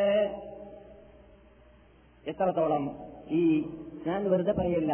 ഈ അടുത്ത കാലഘട്ടങ്ങളിലൊക്കെ നടന്നതായ ഉത്സവങ്ങളെന്ന് നാം പറയുന്ന, ഉറൂസുകളെന്ന് അവർ പറയുന്നതായ, ഹിന്ദുക്കൾ വരെ സമ്മേളിച്ചുകൊണ്ട് നടക്കാറുള്ളതായ അങ്ങനെയുള്ളതായ ഉത്സവങ്ങൾ പരിശോധിച്ച് നോക്കിയാൽ കാണാം, അങ്ങയെ ഓസീലയാക്കി ചെയ്തിടും ദുആകൾ, പൂർണ്ണമായി കയ്യേറ്റിലാഹ് നൽകിടും രക്ഷാകൾ. ഇത് ഒരു പാട്ടാണ്. ഏത്? ഇക്കൊല്ലം നടന്ന ഒരു ഉത്സവ പാട്ടാണ് നമ്മുടെ നാട്ടിൽ. ശരി, അപ്പൊ നിങ്ങൾ പറഞ്ഞേക്കാം അത് വസീലയല്ല പറഞ്ഞത്. അങ്ങനെയെന്ന് പറഞ്ഞാൽ അത് അവിടെ കിടക്കുന്ന ആളുടെ വസീലാണ്. ആ, എന്താ വസീല എന്ന് പറയാ അറിയാമോ? വസീല പല പല ഇനത്തിലുണ്ട്. ഓറിജിനൽ അഹ്ലുസുന്നത്തിന്റെ ആശയാദർശം ഉൾക്കൊള്ളുന്ന, ഇമാമിങ്ങളാകുന്ന, സലഫുസാലിഹ്യങ്ങളാകുന്ന Shafi, Abu Hanifa, Ahmad, Hanbal, Malik റഹ്മത്തുള്ളാഹിനെ പോലെയുള്ള മഹാത്മാക്കളും നമ്മുടെ നേതാക്കളാണെന്ന് നാം അഭിമാനിക്കുന്ന നബവി ഇമാം റഹ്മത്തുള്ളാഹിനെ പോലെയുള്ളതായ മഹാത്മാക്കളും സ്ത്രീകരിച്ചു പോയതായ വസീലകൾ കേൾക്കുക. ഒന്ന്, നാം ചെയ്യുന്ന സൽക്കർമ്മങ്ങളെ ചെയ്യുന്ന ഇബാദത്തുകളെ മുമ്പിൽ വെച്ചിട്ട് ഒത്തിരിയാക്കുക. ആ, നാം ഒരു രണ്ടരക്കാട്ട് സംസ്കരിച്ച്, അല്ലാഹുവേ ഈ രണ്ടരക്കാട്ട് സംസ്കരിക്കണം ഉസ്താദിനെ മുമ്പിൽ വെച്ചിട്ട് നിന്നോട് ഞാൻ ചോദിക്കുന്ന പ്രശ്നങ്ങളൊക്കെ ചോദിക്കുക. അല്ലെങ്കിൽ അല്ലാഹ് ഒരു ഒരു പത്ത് പേജ് ഖുർആൻ ഓതി അല്ലാഹുവിന്റെ മുമ്പിൽ സമർപ്പിച്ചിട്ട് തവസ്സുൽ ചെയ്യുക. അത് ഒരു ഇനമാണ്. പിന്നൊന്ന്, സാലിഹ്യങ്ങളോട് ദുആ എടുക്കാൻ പറഞ്ഞിട്ട് അവരെ കൊണ്ട് തവസ്സുൽ ചെയ്യുക എന്ന് പറഞ്ഞാൽ ദുആക്ക് ഉത്തരം കിട്ടുമെന്ന്, അത് ഒരു ഇനമാണ്. പിന്നൊന്ന്, സാലിഹ്യങ്ങളോട് ദുആ എടുക്കാൻ പറഞ്ഞിട്ട് അവരെ കൊണ്ട് തവസ്സുൽ ചെയ്യുക എന്ന് പറഞ്ഞാൽ ദുആക്ക് ഉത്തരം കിട്ടുമെന്ന് നമുക്ക് തോന്നുന്ന അല്ലാഹുവിലേക്ക് അടുത്ത മഹാത്മാക്കളുടെ അടുക്കലേക്ക് പോയിട്ട് അവരോട് ഞങ്ങൾക്ക് വേണ്ടി നിങ്ങൾ ദുആ എടുക്കണം തങ്ങളെ, അല്ലെങ്കിൽ ദുആ എടുക്കണം മൗലവി സാഹിബിനെ, ദുആ എടുക്കണം പണ്ഡിതനെ എന്ന് പറയാം. വിരോധമില്ല. അങ്ങനെ റസൂലുള്ളാഹി സ്വല്ലല്ലാഹു അലൈഹി വസല്ലമയുടെ കാലഘട്ടത്തിൽ മഴയ്ക്ക് വേണ്ടി പ്രാർത്ഥിക്കാൻ വേണ്ടി സഹാബാക്കൾ വന്നിരുന്നു. അതുപോലെ തന്നെ ഉമർ ഖത്താബിന്റെ കാലഘട്ടത്തിൽ അബ്ബാസ് എന്നവരോട് ഉമർ ആവശ്യപ്പെട്ടിരുന്നു മഴയ്ക്ക് വേണ്ടി പ്രാർത്ഥിക്കാൻ. ബുഖാരി റിപ്പോർട്ട് ചെയ്തതനുസരിച്ച് അങ്ങനെ പ്രാർത്ഥന കൊണ്ട്, സാലിഹ്യങ്ങളുടെ പ്രാർത്ഥന കൊണ്ട് വസീലയാക്കുക എന്നത് അനുവദനീയമാണ്. അതുപോലെ തന്നെ ആ സാലിഹ്യങ്ങളോട് സ്നേഹം പ്രകടിപ്പിച്ചുകൊണ്ട് വസീലയാക്കുക. ഇമാം പാടുന്നു, ഇമാം ശാഫി റഹ്മത്തുള്ളാഹി അലൈഹി പാടിയതായിട്ട് കാണുന്നു,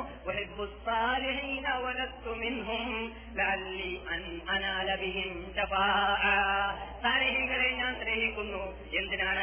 അവരുടെ സ്നേഹം മുഖേന എനിക്ക് പരലോകത്ത് രക്ഷ നേടാൻ സാധിക്കുമെന്നതാണ് എന്റെ ഉദ്ദേശം. അപ്പോൾ സാലിഹ്യങ്ങളെ നാം സ്നേഹിക്കൽ അല്ലാഹു ചെയ്യുന്ന ഇബാദത്താണ്. ഈ സ്നേഹം മുമ്പിൽ വെച്ചിട്ട് റബ്ബേ റസൂലുള്ളാഹിനെ ഞാൻ സ്നേഹിക്കുന്നു, ആ സ്നേഹം മുമ്പിൽ വെച്ചിട്ട് ഞാൻ നിന്നോട് ചോദിക്കുന്നു എന്റെ ദോഷത്തെ നീ പൊറുക്കണേ എന്ന് പ്രാർത്ഥിക്കാം. ഇതൊക്കെ തവസ്സുലാണ്, അനുവദനീയമായ തവസ്സുലാണ്. അതേപോലെ തന്നെ പിന്നെ അനുവദനീയമല്ലാത്ത നാലാമത്തെ ഇനമുണ്ട്. അതെന്താണ്? സാലിഹ്യങ്ങളോട് പറയുക എന്ത്? അല്ലയോ മലിക്കാറങ്ങളെ, അല്ലയോ നിങ്ങളെ, അല്ലയോ മജീഷങ്ങളെ, അല്ലയോ റസൂലെ, എന്റെ ദോഷം പൊറുപ്പിക്കാൻ അല്ലാഹുവോട് അല്ലാഹുവോട് നിങ്ങൾ പറയണം എന്ന് പറയുക. ഈ പറയൽ ശിർക്കാണ്. ഇത് അനുവദനീയമല്ലാത്തതായ വസീലയാണ്. ഇത് ഇസ്ലാമിൽ അനുവദിച്ചിട്ടില്ല. എന്നാൽ നിങ്ങൾ ഈ പറഞ്ഞ രൂപത്തിലുള്ള വസീലയാണോ നിങ്ങൾ കേട്ടതായ പാട്ടുകളിൽ ഉള്ളത്? അല്ല. എന്തുകൊണ്ട്? കൊട്ട വെരി കുടുക്കുകയാണ് അല്ല എന്നത്. കണ്ണ് പൊട്ടനിൽ കാഴ്ച നൽകി, കാത് പൊട്ടനിൽ കേൾവി നൽകി, കൽവ് പൊട്ടനിൽ എൽമി നൽകി, നാക്ക് പൊട്ടനിൽ വാക്ക് നൽകി, സംഗീതം തീർത്തോരാം വൻകുണം പറ്റോരാം. അവിടെ പാടുകയാണ് ഈ കഴിഞ്ഞ കൊല്ലം വരെ. ആ, എന്താണ് ഈ കേട്ടത്? ആരുടെ ജോലിയായത്? അള്ളാഹു പറയുന്നു എന്റെ എൽമനെ എനിക്ക് കൂട്ടിത്തരൂ റബ്ബേ എന്ന്. മുഹമ്മദ് നബിയെ തങ്ങൾ അള്ളാഹുവിനോട് പ്രാർത്ഥിക്കൂ. ഇവൻ പറയുകയാണ് കൽബ് പൊട്ടനിൽ കാഴ്ച നൽകിയിരുന്നു, ഹൃദയം എൽമുണ്ടാക്കി കൊടുക്കുന്നത് അവ്യാക്കന്മാരുടെ രോഗിയാണ്. അള്ളാഹുക്ക് പിന്നെന്താ ബാക്കിയുള്ളത്? ഈ കണ്ണ് കണ്ണു പൊട്ടന് കാഴ്ച നൽകാൻ വേണ്ടി അള്ളാഹു കഴിവ് കൊടുത്തതായ മഹാനായ ഈസ നബി അലൈഹി സ്വലാമാണ് അള്ളാഹു പറഞ്ഞത്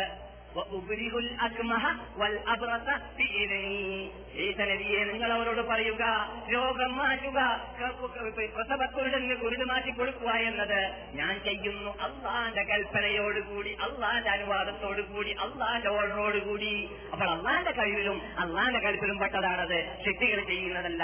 ഖേദകരമെന്ന് പറയട്ടെ, പൊതുജനങ്ങളുടെ ഹൃദയത്തിൽ വേറൂന്നിപ്പിടിച്ച വിശ്വാസമുണ്ടല്ലോ, അതെന്താണ്? അള്ളാഹു അല്ലാത്തതായ മഹാത്മാക്കൾക്കെല്ലാം ഇത് ചെയ്യാൻ സാധിക്കും ാണ് ആ പഠിച്ചതും പഠിപ്പിച്ചതും റസൂൽ പഠിപ്പിച്ചതും. അങ്ങനെയല്ല, എനിക്ക് ഗുണമോ ദോഷമോ ചെയ്യാനുള്ള കൽപ്പോ കഴിവോ അള്ളാഹു ഉദ്ദേശിച്ചല്ലാതെ എന്നിൽ നിന്നിട്ട് സ്വയം ഉണ്ടാവാൻ സാധ്യതേ ഇല്ല, ഇല്ലേ ഇല്ല എന്ന് തങ്ങൾ അവരോട് പറയുമെന്ന് അള്ളാഹു റസൂലിനോട് കൽപ്പിക്കുകയാണ്. അപ്പോൾ ഇങ്ങനെയുള്ള വിശ്വാസം നമ്മുടെ നമ്മുടെ ഇടയിൽ ടുമ്പോൾ എന്ന വിശ്വാസത്തിന് കരിഞ്ചന്തിയായി മാറുന്നു എന്നത് പറയാൻ വേണ്ടിയാണ് ഞാൻ ഇതൊക്കെ പറഞ്ഞു വന്നത്. എന്നാൽ ഞാൻ കഴിഞ്ഞ ക്ലാസ്സിൽ പറഞ്ഞു ഏറ്റവും കൂടുതൽ ഇത്തരം കാര്യങ്ങളിൽ എന്ന വാക്കിന്റെ ഘടകവിരുദ്ധമായ നൂലാമാലകൾ മഹാനായ ശൈഖ് അബ്ദുൽ ഖാദിർ ജീലാനി റഹ്മത്തുള്ളാഹി അലൈഹിയുടെ പേരിലാണ് നമ്മുടെ നാട്ടിൽ അറിയപ്പെടാറുള്ളതെന്ന് അവിടെ പറഞ്ഞില്ല കഴിഞ്ഞ ക്ലാസ് അല്ലെ? അതിന്റെ വിശദാംശങ്ങൾ നൽകുകയും ചെയ്യും. എന്നാൽ മഹാനായ അബ്ദുൽ ഖാദിർ ജീലാനി റഹ്മത്തുള്ളാഹി അലൈഹിയുടെ പേരിൽ ഉള്ളതായ നൂലാമാലകൾ എവിടേക്ക് എത്തിയെന്നറിയാമോ? കാര്യങ്ങളിൽ മാത്രമല്ല, കളികളിൽ വരേക്കും. മലപ്പുറം ജില്ലകളിലുള്ളതായ മൂലകൾ പരിശോധിച്ചാൽ, തിരുവനന്തപുരത്തിലുള്ളതായ തെരുവുകൾ പരിശോധിച്ചാൽ, കാസർഗോഡ് താലൂക്കിലുള്ളതായ കോളുകൾ പരിശോധിച്ചാൽ നമുക്ക് മനസ്സിലാക്കാൻ സാധിക്കുന്നതാണ്. തപ്പുമുട്ടും കൂട്ടുമ്പോഴും കോൽക്കളി കളിക്കുമ്പോഴൊക്കെ അള്ളാഹു സുബ്ഹാനഹു വ തആലയുടെ പേരാണോ അല്ലേ കാസർഗോട്ടാരക്കന്റെ മുമ്പിലിരിക്കുന്നത്? അറിയാവുന്ന യാഥാർത്ഥ്യമാണ്. ആ നമ്മൾ ചെറുപ്പത്തിലെ കേട്ട് പരിചയമുള്ളതാണ്. അള്ളാഹിനോടുള്ള ബന്ധത്തിനെ ജനങ്ങളിൽ നിന്നൊക്കെ ദൂരപ്പെടുത്തി ഇയ്യാക നഅ്ബുദു വഇയ്യാക നസ്തഈൻ എന്നത് പള്ളിക്കകത്ത് മാത്രം പറയാനുള്ളതാക്കി മാറ്റി പുറത്തെത്തി കഴിഞ്ഞാൽ അത് ആരുടെ തൊള്ളയിലില്ല, പള്ളയിലില്ല, വാക്കിലില്ല, പ്രവൃത്തിയിലില്ല, പാട്ടിലില്ല, ഗദ്യത്തിലില്ല, പദ്യത്തിലില്ലാതെയായി മാറി എന്നത് യാഥാർത്ഥ്യമാണ്. പറയാതിരിക്കാൻ നിർവാഹമില്ല. ഈ ക്യാൻസർ നമുക്ക് നമുക്ക് മാറ്റിയാലേ തീരുള്ളൂ. എന്നാലേ നാം ബഹുമാനിക്കേണ്ടതുപോലെ ബഹുമാനപ്പെട്ട അബ്ദുൽ ഖാദിർ ജീലാനി റഹ്മത്തുള്ളാഹി അലൈഹിയെ ബഹുമാനിച്ചവരായി മാറുകയുള്ളൂ. യാ ബഗ്ദാദ് യാ ഗൗസുൽ എന്താണ് അഅ്ലം അബ്ദുൽ ഖാദിർ ജീലാനി ദഹൂട്ട തുടങ്ങുന്ന സമയത്ത് ഇങ്ങനെ വെച്ചിട്ട് പറയും. അപ്പോൾ അല്ലാഹ് കൂട്ടത്തോട് കൂടി ഒരു കൂട്ടർ പറയും, ഏ എന്നിട്ട് കുറച്ച് പറയുമ്പോൾ യാ ഗൗസ് രണ്ടാമത്തെ ലൈനും ഈ രണ്ടാമത്തെ ലൈനിൽ പറഞ്ഞു തരുമ്പോൾ ശൈഖേ രണ്ടാമത്തെ ലൈനിൽ അവസാനിക്കുമ്പോൾ ശൈഖേ എന്ന് പറയും. ഇത് പാട്ട് മൂത്ത് മൂത്തിട്ട് അരങ്ങേറിയാൽ ഒരേ ശ്വാസത്തിൽ അള്ള ചൊടിച്ചളയില്ലാന്ന് പേടിച്ചിട്ട് അള്ള അള്ള എന്ന് പറയുന്നതിന് പകരം ശേഖും ചൊടിച്ചളെന്ന് വിചാരിച്ചിട്ട് ശേഖിന് അള്ള ശേഖ് അള്ള ശേഖ് അള്ള ശേഖയാണ് അതിനെ പറയാ. ആ എന്താ ഈ നാടന്മാരെന്താ മനസ്സിലാക്കുക? ആരായി അള്ള, ആരായി ശേഖ്?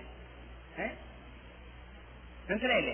അപ്പോൾ ജനങ്ങളുടെ ഹൃദയത്തിൽ എന്തായിരിക്കും കയറിക്കൂടുക? കയറിക്കൂടി നമുക്കറിയാം. നാം ഇവിടെ കൊല്ലം പ്രതി കാണാറുള്ളതാണ്. അള്ളാഹു അല്ലാത്തവരെ വിളിച്ച് പ്രാർത്ഥിക്കരുത്. നിങ്ങൾ റസൂലുള്ളാഹി സ്വല്ലല്ലാഹു അലൈഹി വസല്ലം തങ്ങളോടല്ല ശഫാഅത്തിന് ചോദിക്കേണ്ടത്, ഇമാം ഷാഫി അള്ളാഹിനോട് ശഫാഅത്തിന് ചോദിച്ചിട്ടാണ് ഇവിടുന്ന് പ്രാർത്ഥിച്ച് നമുക്ക് പഠിപ്പിച്ചത് എന്നൊക്കെ പറയുമ്പോൾ ഞങ്ങൾക്ക് നിങ്ങളുടെ ചോറും വേണ്ട, ബിരിയാണിയും വേണ്ട, ഞങ്ങൾ പോവാണ്, നമുക്ക് കിഞ്ഞു പോകലാണ്, ഇറങ്ങി പോകലാണ്. ഞങ്ങൾ കണ്ടതാണ്. ഞങ്ങളുടെ വാർത്തയാണ്. താങ്കൾ ഒപ്പിക്കരുത്.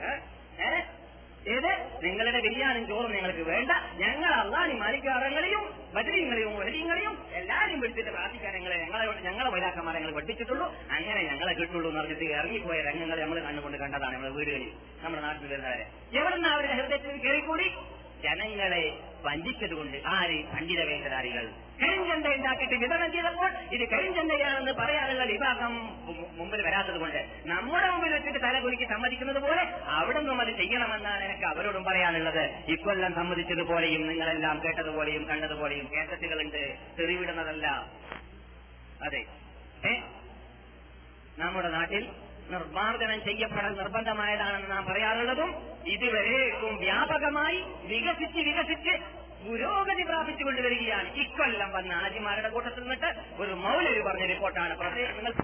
എന്നാൽ പേരും വേണമെങ്കിൽ ഞാൻ ക്ലാസ് കഴിഞ്ഞിട്ട് പറഞ്ഞുതരാം. എന്താണ് അദ്ദേഹം പറയുന്നത്? നമ്മുടെ നാട്ടിൽ കുത്തുബിയത്ത് പുരോഗതി പ്രാപിച്ചിട്ട് കുത്തുബിയത്തിന്റെ മധ്യത്തിൽ സ്പെഷ്യൽ സുജൂദ് വന്നു എന്നാണ്. ആ എന്നിട്ട് ആധാരടുക്കൽ പോയി എന്നാണ്. ഈ സുജൂദിന് എന്താണ് അർത്ഥം മൗലവി സാഹിബ് എന്ന് ചോദിച്ചപ്പോൾ ആ സുജൂദ് രണ്ടാണ് വേണ്ടത്, ഒന്നല്ലായിരുന്നു, രണ്ട് സുജൂദല്ല. അപ്പോൾ രണ്ടാവട്ടെ ഒന്നാവട്ടെ ഈ സുജൂദ് ആർക്കാണ്? അത് മൊയ്‌ദീൻ ശൈഖിനായി പോലെ? ഏ ഏ ആവൂല. അല്ല, മൊയ്‌ദീൻ ശൈഖിനാണെന്നാണ് അവിടെ പുസ്തകത്തിൽ പറഞ്ഞത്. എന്താണത്? അവിടെ മൗലവിമാര് മുസ്ലിയാമാര് ഖുതുബിയത്ത് ഓതിയപ്പോൾ നൂറോ നൂറോ ഇരുന്നൂറോ പ്രാവശ്യം അബ്ദുൽ ഖാദിർ ജീലാനി എന്ന് പറഞ്ഞതിന് ശേഷം പിന്നെ പതിനൊന്നടി ഇപ്പോ ബഗ്ദാദിന്റെ ഭാഗത്തിലേക്ക് നടന്നിട്ട് പിന്നെ സുജൂദ് ചെയ്തതാണ്. ഇത് റൂമിൽ വെച്ചിട്ട് എല്ലാവരും കൂടി പതിനൊന്ന് അടി ബഗ്ദാദിന്റെ ഭാഗത്തിലേക്ക് നടന്നു. ഇത് ഷിയാക്കൾ ഉണ്ടാക്കിയ ഒരു പുസ്തകം എന്റെ കയ്യിലുണ്ട്. അങ്ങനെ ഖുതുബിയത്ത് ഓതണമെന്ന് സ്ഥാപിച്ച പുസ്തകം എന്റെ കയ്യിലുണ്ട്. ഷിയാക്കൾ എഴുതിയതാണ്, മുസ്ലിംകളുടേതല്ല, സുന്നികളുടേതല്ല. പക്ഷെ എന്താണ് ഷിയാക്കൾ, ആരാണ് ഷിയാക്കൾ, ഏതാണ് ഷിയാക്കൾ എഴുതിയത്, ഏതാണ് പച്ച, ഏതാണ് ഉണക്ക് എന്നത് ചിന്തിക്കാനുള്ള തന്റെ ഇടം വേണ്ട ഈ വിഭാഗത്തിന്? എന്നാൽ എന്നാലല്ലേ അവർക്ക് വിശ്വാസ സംരക്ഷണം നൽകാൻ സാധിക്കുകയുള്ളൂ. ഈ കേട്, ഈ അപകടം എവിടെ നിന്നാണ് വരുന്നത്? നമ്മുടെ സമുദായത്തിൽ വന്നുകൂടിയത് ഈ കരിഞ്ചന്ത ചിന്തിക്കുന്നില്ല എന്നതാണ്. അതെ, മദ്രാസ് ഭാഗത്ത് ഒരു ഒരവസരത്തിൽ ഒരു മനുഷ്യൻ ഒരു ചേതന്റെ അവരിലേക്ക് അദ്ദേഹത്തിന് ഒരു കുട്ടിയെ കിട്ടി. കുട്ടിയെ കിട്ടി നോക്കുമ്പോൾ കുട്ടി സംസാരിക്കൂല, പൊട്ടനാണ്. സംസാരിക്കുന്ന മേഖലയിലേക്ക് എത്തിയപ്പോൾ അറിഞ്ഞത് പൊട്ടനാണ്. അങ്ങനെ പൊട്ടനായ കുട്ടിയുടെ പൊട്ടത്തരം മാറ്റാൻ വേണ്ടിയിട്ട് ചേതന്റെ ദർഗയിലേക്ക് മൂപ്പര് പോയി.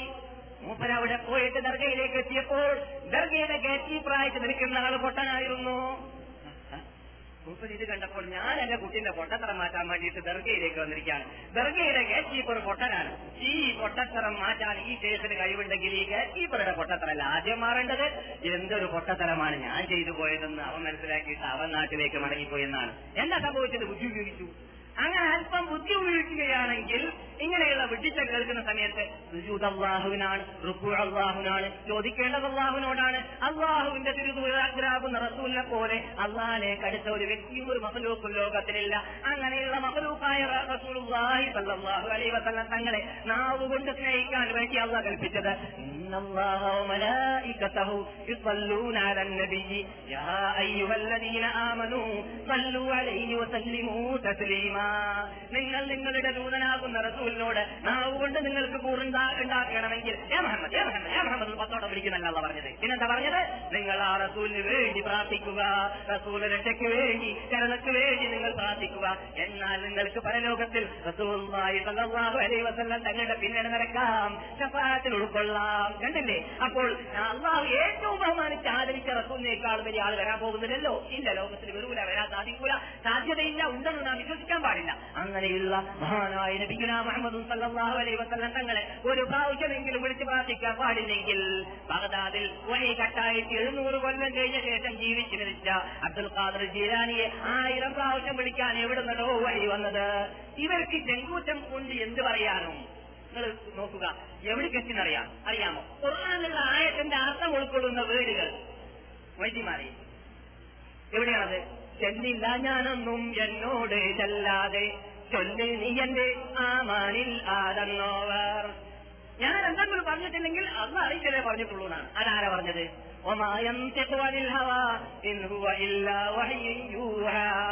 ഞാൻ എന്റെ സ്വന്തം ഇഷ്ടത്തിലൊന്നും തന്നെ പറഞ്ഞിട്ടില്ല, അള്ളാഹിന്റെ വഹി മാത്രമേ ഞാൻ പറയുന്നുള്ളൂ എന്റെ ഉമ്മത്തികളെ എന്ന് പറഞ്ഞതാരാണ്? അള്ളാഹുവിന്റെ റസൂൽ പറഞ്ഞതാണ്. ഇത് മജീദ് പറഞ്ഞതാണ്. എവിടുന്നാണ് നിനക്കത് കിട്ടി? മജീദ് റസൂൽ ജിബ്രീൽ വന്നോ? ഇവിടെ വഹി ഇറക്കിയോ? വഹി ഇറക്കാൻ വേണ്ടി വന്നോ എന്നാണ് എന്റെ ചോദ്യം. വഹി ഇറക്കാൻ വേണ്ടി ഇവിടെ വന്നോ? വഹി ഉണ്ടോ ആരെങ്കിലും? അള്ളാഹുവിൽ നിന്നിട്ട് ഇങ്ങനെ ഓർഡർ കിട്ടിയെന്ന് പറയാൻ ഇങ്ങനെയുള്ളതായ എന്തും പറയാനുള്ള ആ കരുത്തുള്ള വിഭാഗമായി തീർന്നിരിക്കുകയാണ്. എപ്പോൾ ഇയ്യാക നഅ്ബുദു വഇയ്യാക നസ്തഈൻ എന്ന വാക്കിന്റെ അർത്ഥം ഉൾക്കൊള്ളാൻ വേണ്ടി നാം മുന്നോട്ട് വരാതിരുന്നത് കൊണ്ട് തന്നെ എത്രത്തോളം ഞാൻ കഴിഞ്ഞ കഴിഞ്ഞ ക്ലാസ്സിലൂടെ പറഞ്ഞതുപോലെ എട്ട് വർഷം മുമ്പ് കാസർഗോഡ് പോയപ്പോൾ കുതുബി തറാഫീബ് പോലത്തതായ ഗ്രന്ഥങ്ങളെക്കുറിച്ച് പരിശോധന നടത്തണം. അതൊക്കെ ഷിയാക്കളുടെ ഷിയാക്കളാൽ നിർമ്മിക്കപ്പെട്ടതാണ് എന്ന് എനിക്ക് പഠനത്തിൽ മനസ്സിലാക്കാൻ സാധിച്ചിട്ടുണ്ട്. ഞാൻ അത് സ്വന്തം വിഷയത്തിൽ പറയുന്നതല്ല. അറബ് രാഷ്ട്രത്തിലെ മിക്ക ഭാഗങ്ങളിലും യൂറോപ്പിന്റെ മിക്ക ഭാഗങ്ങളിലും ഞാൻ യാത്ര ചെയ്തിട്ട് ലോകത്തിൽ മുസ്ലിങ്ങളുടെ കൈയെഴുത്ത് കൃതികളും അല്ലാത്തതുമായ ആയിരക്കണക്കിന് കൃതികൾ ഈ മദീന ഇസ്ലാമിക് യൂണിവേഴ്സിറ്റിയുടെ ആവശ്യാർത്ഥം ശേഖരിച്ച വേളയിൽ ഞാൻ കൂടുതൽ ശ്രദ്ധിക്കാറുള്ളത് നമ്മുടെ ായ ആചാരത്തിന് വല്ല തെളിവുണ്ടോ എന്നതായിരുന്നു.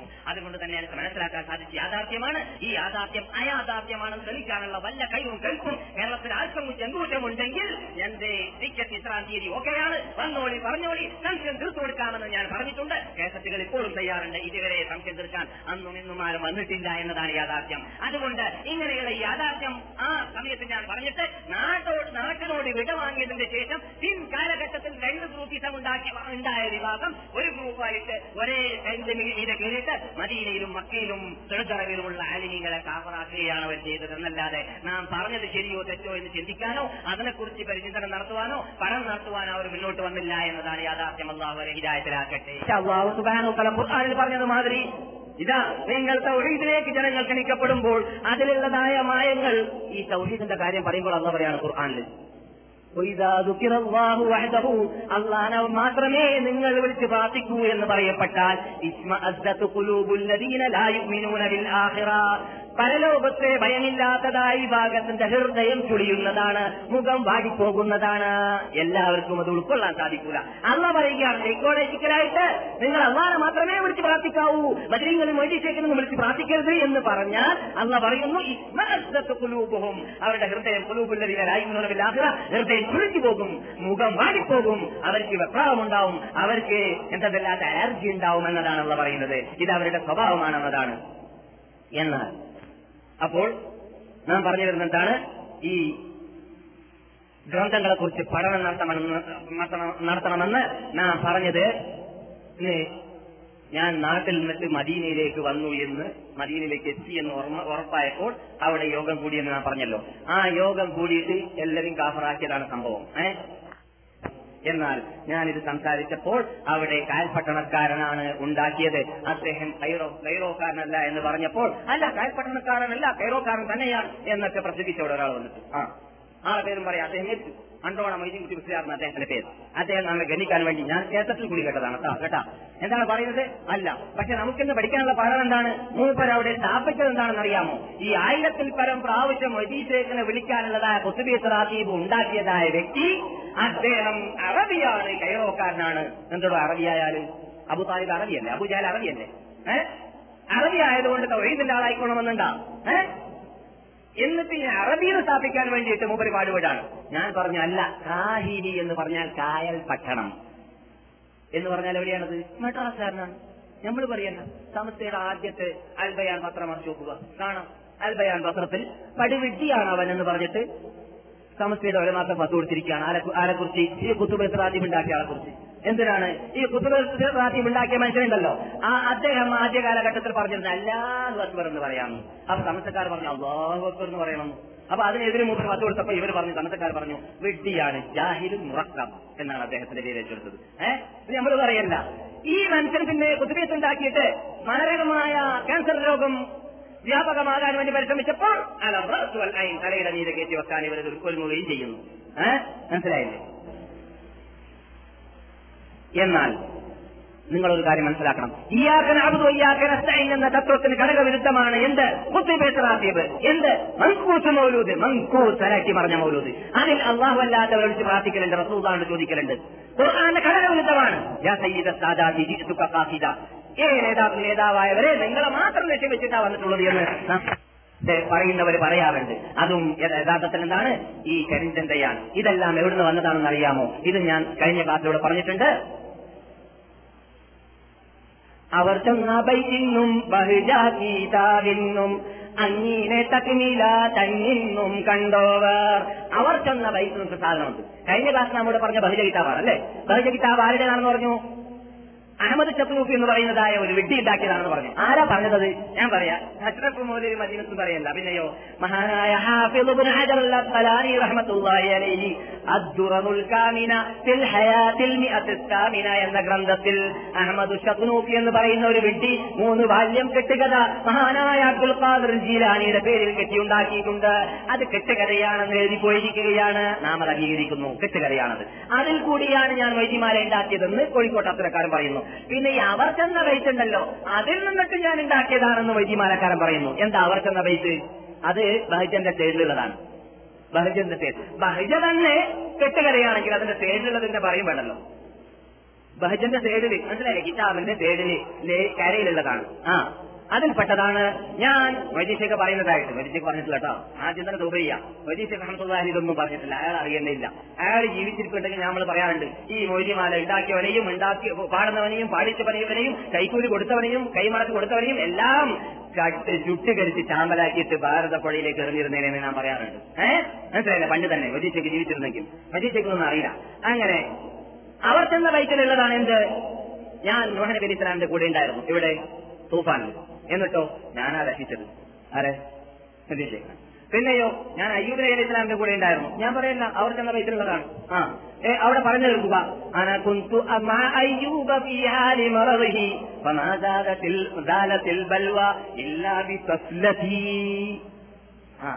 കരയിലുള്ളതാണ്. ഞാൻ അയ്യൂബിന്റെ കൂടിയായിരുന്നു അലൈഹിസ്സലാം. എപ്പോൾ അദ്ദേഹത്തിന് രോഗം ബാധിച്ചപ്പോൾ അദ്ദേഹത്തിന്റെ രോഗം മാറിയത് അള്ളാന്റെ നബിയാകുന്ന അയ്യൂബിന്റെ രോഗം മാറിയത് ചോദിക്കുന്നത് ഞാൻ തുപ്പിക്കൊടുക്കുന്നതാണ്. ആര്? വൈദ്യശേഖരങ്ങൾ. ഇത് പാടാനും പാടിപ്പിക്കാനും കേൾക്കാനും പറയാനും ആളുണ്ട്, സ്റ്റേജുണ്ട്, സ്പീക്കറുണ്ട്, പ്രസംഗമുണ്ട്. ആ അതേപോലെ അതിനെ കൂട്ടുനിൽക്കുന്ന തലയെക്കെട്ടുകാരുമുണ്ട്. അള്ളാഹു ഹിദായത്തിലാക്കട്ടെ. എന്നാൽ ഞാൻ ഇവിടെ വന്ന് പരിശോധിച്ചു നോക്കുമ്പോൾ സുഡാനിലുള്ളതായ മഹജീനോർത്ത് രോഗിയാന്റെ പേരിൽ ഇതേ പദ്യം പറയുകയാണ്. ഞാൻ ഇവിടെ വന്ന് പരിശോധിച്ച് നോക്കുമ്പോൾ മർഗനി എന്ന് പറയുന്ന സോമാലിലെ ഒരു ഔലിയാന്റെ പേരിൽ ഇതേ പദ്യങ്ങൾ പറയപ്പെടുകയാണ്. അവരെ കുറിച്ചൊക്കെ തന്നെ പറയുന്നുണ്ട്. എന്ത്? നൂഹ് നബി ഞാനാണ് മർഗനി പറയാണ്, മഹജി പറയുകയാണ് സുഡാനിൽ. ആ അവിടെ എല്ലാവർക്കും ആരെയുണ്ടല്ലോ, നമ്മുടെ നാട്ടിൽ മൊയ്തീശേഖരന്റെ മാല മാതിരി മഹദി മാലയാണ് ഇവിടെ സുദാനില്, മറുകനി മാലയാണ് ഇവിടെ ഒമാനില്, അതുപോലെ ബദൽ മാലയാണ് ഇവിടെ ഈജിപ്തില്, അതുപോലെ ഓരോ സ്ഥലങ്ങളിൽ സീജി മാലയാണ് ഇവിടെ മൊറോക്കയില് സീജി മാല. അങ്ങനെ ഓരോ നാട്ടിലും മാലകളുണ്ട്. ഈ മാലകളുടെ ഉടമകളെ കുറിച്ചൊക്കെ ആ നാട്ടിൽ പറയുന്നത് നൂഹ്നബിയെ രക്ഷിച്ചത് ഞാനാണ്, അയ്യൂബിനെ രക്ഷിച്ചത് ഞാനാണ്, ഇബ്രാഹിമിനെ രക്ഷിച്ചത് ഞാനാണ്. ഇനി നമ്മുടെ നാട്ടിൽ തലാട്ടി പറഞ്ഞ മൻഖൂസ് മൗലുകണ്ടല്ലോ, അത് പരിശോധിച്ചാൽ അതിലും പറയുന്നത് എന്താണ്? അലാ വഹുവല്ലദീ തവസ്സല ബിഹി ആദം. ആദ്യത്തെ ഹദീസ് ആദം നബിയെ ഇസ്ലാം രക്ഷിച്ച് രക്ഷപ്പെട്ടത് മുഹമ്മദ് നബി മുഖേനയായിരുന്നു, ഏറ്റുമുട്ടിയില്ലേ. പിന്നെയോ ഇസ്ലാം സഹായം അഭ്യർത്ഥിച്ചത് റസൂലുള്ളാഹിനെ കൊണ്ടായിരുന്നു, അപ്പൊ ഏറ്റുമുട്ടിയില്ലേ. ഇവിടെ പറഞ്ഞു മദീനയെ കൊണ്ടാണ്, അവിടെ പറഞ്ഞു മദീനയെ കൊണ്ടാണ്, പിന്നെ ഫിർദൗസ് പറയുന്നു മർഗനിയെ കൊണ്ടാണ്, ഇവിടെ മൻഖൂസിൽ പറയുന്നു റസൂലുള്ളാഹിനെ കൊണ്ടാണ് എന്ന്. അമ്മ പറയുന്നത് എന്താണ്? നിറഞ്ഞതായ ഹക്കുള്ളായതായ കപ്പലിലേക്ക് നൂഹ് നബി അലൈഹി ഇസ്ലാമിനെയും കൂട്ടുകാരെയും ഞാൻ കയറ്റി സംരക്ഷിച്ചു. നൂഹ് നബിയെ സംരക്ഷിച്ച ആരാണ്? അള്ളയാണ്. അള്ള പറയുന്നു, നാം പറഞ്ഞു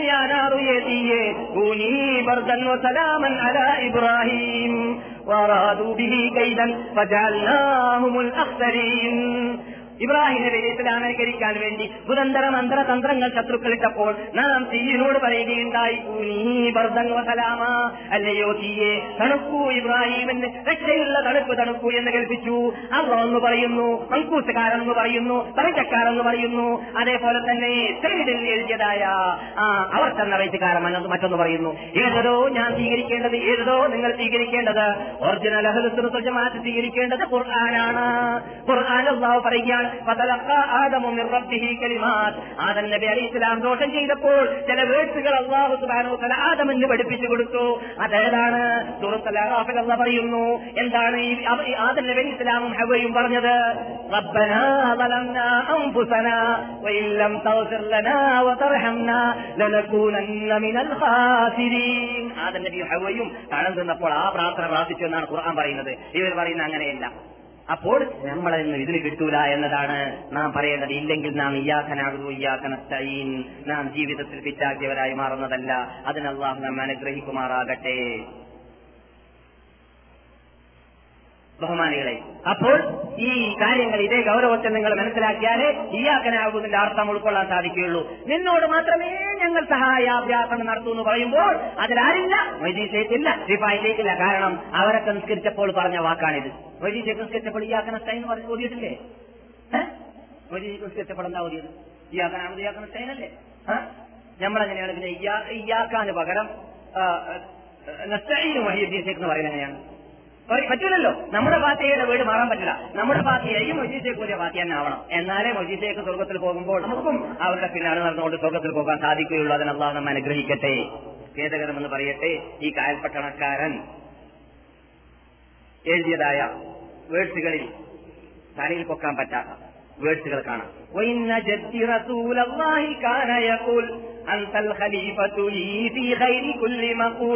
فكن لأمتي المدد ارتضاك عقول فأنت شرعي محيي ديني أستغفر الله العظيم أستغفر الله العظيم نستغفر الله العظيم. നമ്മൾ എല്ലാവരും ഇസ്തിഗ്ഫാറുകളെ ഞങ്ങളുടെ വാക്ക് പറഞ്ഞാൽ എന്താ പറയുന്നത്? എന്റെ വലിയാപ്പയായ റസൂൽ എന്നോട് പറഞ്ഞു. മനസ്സിലാക്കും, ഈ രണ്ടാൾ ഒരേ കാലത്ത് ജീവിച്ചത്. റസൂൽ സല്ലല്ലാഹു അലൈഹി വസല്ലം നിങ്ങൾ ഒന്നാം നൂറ്റാണ്ടിൽ ഹിജ്റയിൽ, മദീനയിൽ ആറാം നൂറ്റാണ്ടിൽ. ആ നമ്മുടെ നാട്ടിൽ നിന്ന് വരുന്നതായ ചില കേട്ടുകെട്ടുകളിൽ കേൾക്കാം. എന്ത്? ഷിയാക്കളുടെ ആ കരിഞ്ചന്തരകളെ പ്രചരിപ്പിക്കുന്ന ആൾക്കാർ പറയുന്നത് കേൾക്കാം. എന്ത്?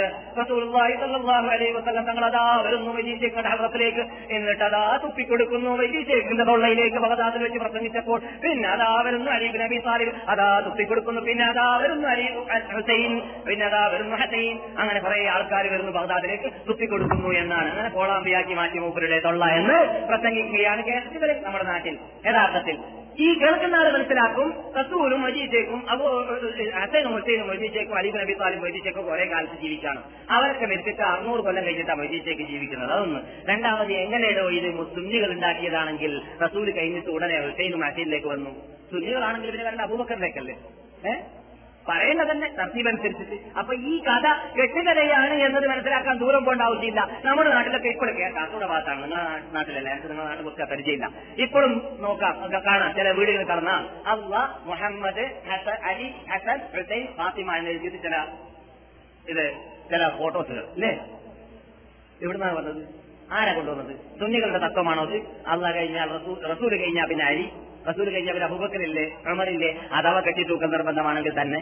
അപ്പോൾ നമ്മുടെ നാട്ടിൽ ഷിയായിസമുണ്ട്, ഷിയാക്കളില്ല, ഷിയായിസമുണ്ട്, ഷിയാക്കളില്ല എന്നത് മനസ്സിലാക്കണം. നമ്മുടെ നാട്ടിൽ ഇയ്യാക്കനാകുന്നു ഇയ്യാക്കനത്തഴി എന്ന തത്വത്തിനെ തകർത്തുന്ന തമർത്തുന്നതായ തത്വങ്ങൾ പ്രചരിക്കപ്പെടുന്നുണ്ട്. അതിനോട് നാം അല്ലടേണ്ടതാണ്, മത്സരിക്കേണ്ടതാണ്. എന്തുകൊണ്ട്?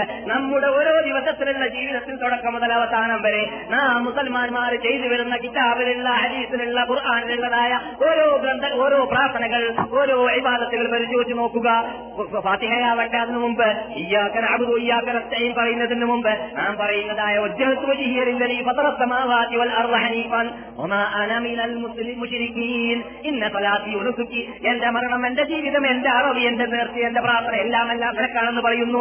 നമസ്കാരം കഴിഞ്ഞതിന് ശേഷം അള്ളാഹുവിനെയാണ് പറയുന്നത്, നിന്നോടല്ലാതെ ഞാൻ ചോദിക്കൂല, നിനക്കല്ലാതെ രോഗം മാറ്റാൻ പറ്റൂല, കൊടുക്കാൻ പറ്റൂല, നൽകാൻ പറ്റൂല, നീക്കാൻ പറ്റൂല. ഇതൊക്കെ നാം സമ്മതിക്കുന്ന വീടല്ലേ?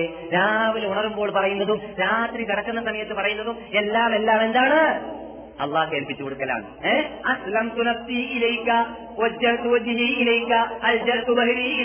അള്ളാഹുവിലേക്കെല്ലാം ഏൽപ്പിച്ചു കൊടുക്കുകയാണ് അല്ലേ.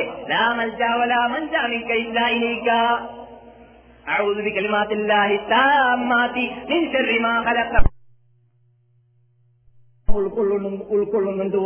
അതിന്റെ രത്ന ചുരുക്കം ഫാത്തിഹയിലുണ്ട്. അതിൽ മെയിൻ എന്താണ്? തൗഹീദുൽ അസ്മാഇ വസ്സിഫാത്ത്, തൗഹീദുർ റുബൂബിയ്യ, തൗഹീദുൽ ഉലൂഹിയ്യ എന്നീ മൂന്ന് തൗഹീദുകൾ ഫാത്തിഹ സൂറത്തിലുണ്ട്. തൗഹീദുൽ തൗഹീദുർ റുബൂബിയ്യ, ഭക്ഷണം നൽകുന്നവൻ, രോഗം മാറ്റുന്നവൻ, എല്ലാ ആവശ്യങ്ങൾ നിറവേറ്റുന്ന ശാഫി എന്ന് പറയുന്നത് റബ്ബ് എന്ന വേർഡിന് നമ്മൾ തുടക്കത്തിൽ പറഞ്ഞതാണല്ലോ. ഏത്? ബിസ്മില്ലാഹിർ റഹ്മാനിർ റഹീം, അൽഹംദുലില്ലാഹി റബ്ബിൽ ആലമീൻ അല്ലേ. അപ്പോൾ അതാണ് റബ്ബുൽ ആലമീൻ എന്ന് പറഞ്ഞത്. ആ വാക്ക്, ഈ തത്വം യഥാർത്ഥത്തിൽ മക്കക്കാരും അംഗീകരിക്കുന്ന തത്വമായിരുന്നു. മക്കക്കാരാകുന്ന കാഫിറുകൾ ഉണ്ടല്ലോ, അവർ അംഗീകരിക്കുന്നതായിരുന്നു. അള്ളയാണ് ശിക്ഷിക്കുക, അള്ളയാണ് രക്ഷിക്കുക, അള്ളയാണ് രോഗം മാറ്റുക എന്നത് മക്കക്കാർക്ക് വിശ്വാസമുണ്ട്. ആര് പറയുന്നു? ഞാൻ പറയാണോ? എന്റെ പോക്കറ്റിൽ നിന്നാണോ? അല്ല, ഈ വിശുദ്ധ ഗ്രന്ഥത്തിൽ, ലോകാത്ഭുത ഗ്രന്ഥത്തിൽ ഇതിന്റെ ഉടമ പറയുകയാണ് അല്ലാഹു സുബ്ഹാനഹു വ തആല, വലഇൻ സഅൽതഹും, നിങ്ങൾ മക്കക്കാരോട് ചോദിച്ചാൽ, മൻ ഖലഖസ് സമാവാതി വൽ അർള, ആകാശത്തെയും ഭൂമിയെയും ആര് സൃഷ്ടിച്ചതെന്ന് ചോദിച്ചാൽ, ലയഖൂലുന്ന, അവർ പറയുന്നതാണ് ഖലഖു ഖലഖഹുന്ന അൽഅസീദുൽ അലീം, അസീസും അലീമുമായ റബ്ബുൽ ഇസ്സത്താണ് ഇതിനെ സൃഷ്ടിച്ചതെന്ന്, ഇവകളെ സൃഷ്ടിച്ചതെന്ന് അവർ പറയുന്നതാണ്. നിങ്ങൾക്കാരാണ് രക്ഷ നൽകുന്നത്, നിങ്ങൾക്കാരാണ് ഭക്ഷണം നൽകുന്നത്, നിങ്ങളെ ആരാണ് സൃഷ്ടിച്ചത് എന്ന് നിങ്ങൾ അവരോട് ചോദിച്ചാൽ അവർ പറയുന്നതാണ് ലയഖൂലുന്നല്ലാഹ്, അല്ലാഹയാണെന്ന് അവർ മറുപടി നൽകുന്നതാണ്. അപ്പോൾ റബ്ബ് അല്ലാഹയാണ് എന്നതിൽ അഭിപ്രായ വ്യത്യാസം ആർക്കില്ല? മക്കക്കാഫിറുകൾക്കുമില്ല, ലോകത്തുള്ള ഏത് ബഹുദൈവ വിശ്വാസികൾക്കുമില്ല, ഹിന്ദുക്കൾക്കുമില്ല, ശിവസേനക്കാർക്കുമില്ല, അതേപോലെ തന്നെ ജനസംഘക്കാർക്കുമില്ല. അതുപോലെ തന്നെ പിന്നെ ഒരു തൗഹീദ് ഏതാണ്? ഇതേ വിശുദ്ധ ഫാത്തിഹയിൽ ഉൾക്കൊള്ളുന്ന തൗഹീദ്, അത് തൗഹീദുൽ അസ്മാഇ വസ്സിഫാത്ത്. അല്ലാഹു സുബ്ഹാനഹു വ തആലയോട് അവന്റെ ഇസ്മിലോ അവന്റെ സിഫത്തിലോ ആരും തന്നെ കൂറില്ല എന്നത്, പങ്കില്ല എന്നുള്ളത്. ഇതും ലോകത്തിലെല്ലാവരും അംഗീകരിക്കുന്ന കാര്യമാണ്. ഇതിലും ആർക്കും അഭിപ്രായ വ്യത്യാസമില്ല. ഏത്? അല്ലാഹു സുബ്ഹാനഹു വ തആല അസ്മാഇലും സിഫാത്തിലും അല്ലാഹുവിന്റെ കൂടെ മറ്റാരും പങ്കു ചേർക്കാൻ പാടില്ല എന്നുള്ളത് നമ്മുടെ നാട്ടിലൊക്കെ പറഞ്ഞു വരാറുള്ളതാണ്. എല്ലാ വിഭാഗക്കാരും സ്കൂളിൽ ചെറുപ്പത്തിൽ തന്നെ ചെറുപ്പത്തിൽ തന്നെ പഠിപ്പിക്കാറുമുള്ളതാണ്. ഇസ്മിലും സിഫത്തിലും എല്ലാം അല്ലാഹു സുബ്ഹാനഹു വ തആലയുടെ കൂടെ പങ്കുകാരില്ല എന്നത്, അത് നമുക്ക് ഈ സൂറത്തുൽ ഫാത്തിഹ പഠിപ്പിക്കുന്ന ഒരു തത്വമാണ്. എന്താണ്? അർ റഹ്മാനിർ റഹീം, റഹ്മാൻ റഹീം, അല്ലാഹുവിന്റെ സിഫത്ത്, അതിന്റെ ഉടമ അല്ലാഹു മാത്രമാണ്, മറ്റാരുമല്ല എന്നുള്ളത്. അതെ, അതുപോലെ തന്നെ അതിനുശേഷമുള്ള ഇയ്യാക നഅബ്ദു ഇയ്യാക നസ്തഈൻ എന്നതും ഇതേ അർത്ഥത്തെ ഉൾക്കൊള്ളുന്നുണ്ട് എന്നത് മുഖത്തിൽ നിങ്ങൾ പറഞ്ഞതായിട്ട് കാണാം. പക്ഷേ ഖേദകരമെന്ന് പറയട്ടെ, ലോകത്തിൽ നിന്നിട്ട് പണ്ടും ഇന്നും ബഹുഭൂരിഭാഗവും മൂന്നാമത്തെ തൗഹീദിന്റെ ഇനമാണ് അംഗീകരിക്കാത്തത്. അതെന്താണ്? തൗഹീദുൽ ഉലൂഹിയ്യ എന്ന് പറയുന്ന തൗഹീദ്. അതേതാണ്? അതാണ് ഇയ്യാക നഅ്ബുദു വഇയ്യാക നസ്തഈൻ എന്ന വാക്കിന്റെ അർത്ഥമാണത്. ഇത് എല്ലാവരും അംഗീകരിക്കൂല, മക്കൾക്കാരും അംഗീകരിച്ചിരുന്നില്ല. ഇതിലാണ് എല്ലാവർക്കും സംശയം. അതെന്താണ്? അസ്മാഉ സിഫാത്തൊക്കെ എല്ലാവരും പ്രസംഗിക്കും. അതെ, ഇവിടെ ഒരുത്തം പ്രസംഗിക്കും. മദീനത്ത് നാം ഒരു സ്ഥലത്ത് പോയിട്ട് തൗഹീദ് പറഞ്ഞപ്പോൾ അതിനെ മൂപ്പര് ഗണ്ണിച്ചു. എന്നിട്ട് മൂപ്പര് സ്ഥാപിച്ചതാണ്, മൂപ്പര് തൗഹീദ് എന്നൊരു വിഷയം പ്രസംഗിച്ചാണ്. പറഞ്ഞു നോക്കുമ്പോൾ തൗഹീദില്ല, എല്ലാം കൊണ്ട് തൗഹീദില്ല. ആ അതെ, മുഖാത്തിൽ നടന്നിട്ട് മുഖാത്തിന് രണ്ടാം നൂറ്റാണ്ടിൽ ജീവിച്ച ആളാണ് മിർസി. പക്ഷെ അതിനുശേഷമാണ് മഹാനായ ഇമാം ഷാഫി റഹ്മത്തുള്ളാഹി അലൈഹി വരുന്നത്. ഇമാം ഷാഫി റഹ്മത്ത് പറയുകയുണ്ടായി അദ്ദേഹത്തിന്റെ പേര് ചുരുക്കത്തിൽ. ഈ മുഖാത്തിലെ തഫ്സീർ എന്ന് വലിയ കേളിയാണ്. ഈ കേളി മൂപ്പരുടെ മഹാനായ ഇമാം ഷാഫി റഹ്മത്തുള്ളാഹിന്റെ മുമ്പിൽ പറയപ്പെട്ടപ്പോൾ ഇമാം ഷാഫി എന്താ പറഞ്ഞെന്നറിയാമോ? ഫീഹി കുല്ലു ശൈഇൻ ഇല്ല തഫ്സീർ. മൂപ്പരുടെ ഗ്രന്ഥത്തിൽ എല്ലാം ഉണ്ട് തഫ്സീർ അല്ലാത്തത്. ഇതാണ് ഷാഫിയുടെ നിഗമനം റളിയല്ലാഹു തആല അൻഹു. എന്തുകൊണ്ട്? ഷാഫി ഇമാമ് മൂപ്പരുടെ ധാരാളം ശരിക്കും ഖുർആനെ ഹദീസും ഫിറ്റ് ചെയ്തിട്ടുള്ളതാണ്. അതുകൊണ്ട് ആ വീക്ഷണത്തിൽ വീക്ഷിക്കുമ്പോൾ അതിൽ തഫ്സീറാണോ ഉള്ളത്, ഹുസഅബലാത്തുകളാണോ ഉള്ളത് എന്ന് മൂപ്പർക്ക് മനസ്സിലാക്കാൻ സാധിക്കും. ഹുസഅബലാത്ത് എന്ന് പറഞ്ഞാൽ ഈ ചവച്ചുകൊട്ടയുണ്ടല്ലോ, അങ്ങനെയുള്ള സാധനമാണ്. ഏഹ് എന്തെല്ലാം പേരിക്കൂടാന്നുള്ളതാണ്. എന്നതുപോലെ നമ്മെ ഗണ്ണിക്കാൻ വേണ്ടി ഒരുത്തൻ ഇവിടെ പ്രസംഗിച്ചു. അവിടെ കൂടെ ഇപ്പോഴും കേട്ടിട്ടുണ്ട്. എന്താ പ്രസംഗിക്കും? നാം പറഞ്ഞ തൗഹീദിനെ മൂപ്പര് ഗണ്ണിക്കാണ്. ഇവിടെയാണ് ഖുർആൻ റോഡിൽ വെച്ചിട്ട്. എന്നിട്ടോ മൂപ്പരുടെ കേസറ്റ് ഞാൻ കേട്ടുക്കുമ്പോൾ എനിക്ക് ബേജാറായി പോയി. എല്ലാം അതിലുണ്ട്, തൗഹീദില്ല. മൂപ്പര് തൗഹീദാ പറഞ്ഞത്, മൂപ്പര് പറഞ്ഞ തൗഹീദാണ്, പക്ഷെ തൗഹീദില്ല. എന്താ സംഭവിച്ചത്? അല്ലാഹു സുബ്ഹാനഹു വ തആലയുടെ പ്രത്യേകത വിവരിക്കുകയാണ് മൂപ്പര്. ഞാൻ നിങ്ങൾക്ക് വേണമെങ്കിൽ കേൾപ്പിച്ചേരാം. മൂപ്പർ എന്നിട്ട് കൊല്ലനോടും കൊല്ലന്റെ ഇരുമ്പിനോടും അല്ലാഹുവിനെ തുല്യപ്പെടുത്താണ്. കൊല്ലന്റെ കൂടെയുള്ള ഇരുമ്പുണ്ടല്ലോ, ഇരുമ്പിനോട് അല്ലാഹുവിനെ തുല്യപ്പെടുത്താണ്. അല്ലാഹു പറയുകയാണ് ലൈസ കമിസ്ലിഹി ശൈഅ, അല്ലാഹുവിനെ പോലോത്ത അല്ലാഹുവിനോട് തുല്യതയുള്ള ഒന്നും തന്നെ പ്രപഞ്ചത്തിലില്ല. വഹുവ സമീഉൽ ബസീർ, അവൻ കേൾക്കുന്നു, അവൻ കാണുന്നു. നിങ്ങൾ കാണും പോലെയല്ല, നിങ്ങൾ കേൾക്കും പോലെയല്ല അവന്റെ കേൾവിയോ അവന്റെ കാഴ്ചയും. മൂപ്പർ പറയാണ് ഇരുമ്പ് പോലെയാണ്. ആരുടെ ഇരുമ്പ്? കൊല്ലന്റെ കൂടെയുള്ള ഇരുമ്പ്. എങ്ങനെയാണ് കൊല്ലന്റെ കൂടെയുള്ള ഇരുമ്പിനെ നാം തീയിലേക്ക് അങ്ങോട്ട് കൊടുത്ത് വെച്ചു കൊടുത്താൽ ആ തീ തീയോട് കൂടി അത് ലയിക്കുന്നു, അവസാനം ഇരുമ്പ് തീയായി മാറുന്നു എന്ന പോലെ അള്ളയാകുന്ന തീ. ഇങ്ങനെയുള്ള തോന്നിവാസികളുടെ വാക്കുകൾ പറയുമ്പോൾ മുമ്പേ തൗബ ചെയ്ത് വെക്കേണ്ടതാണ്.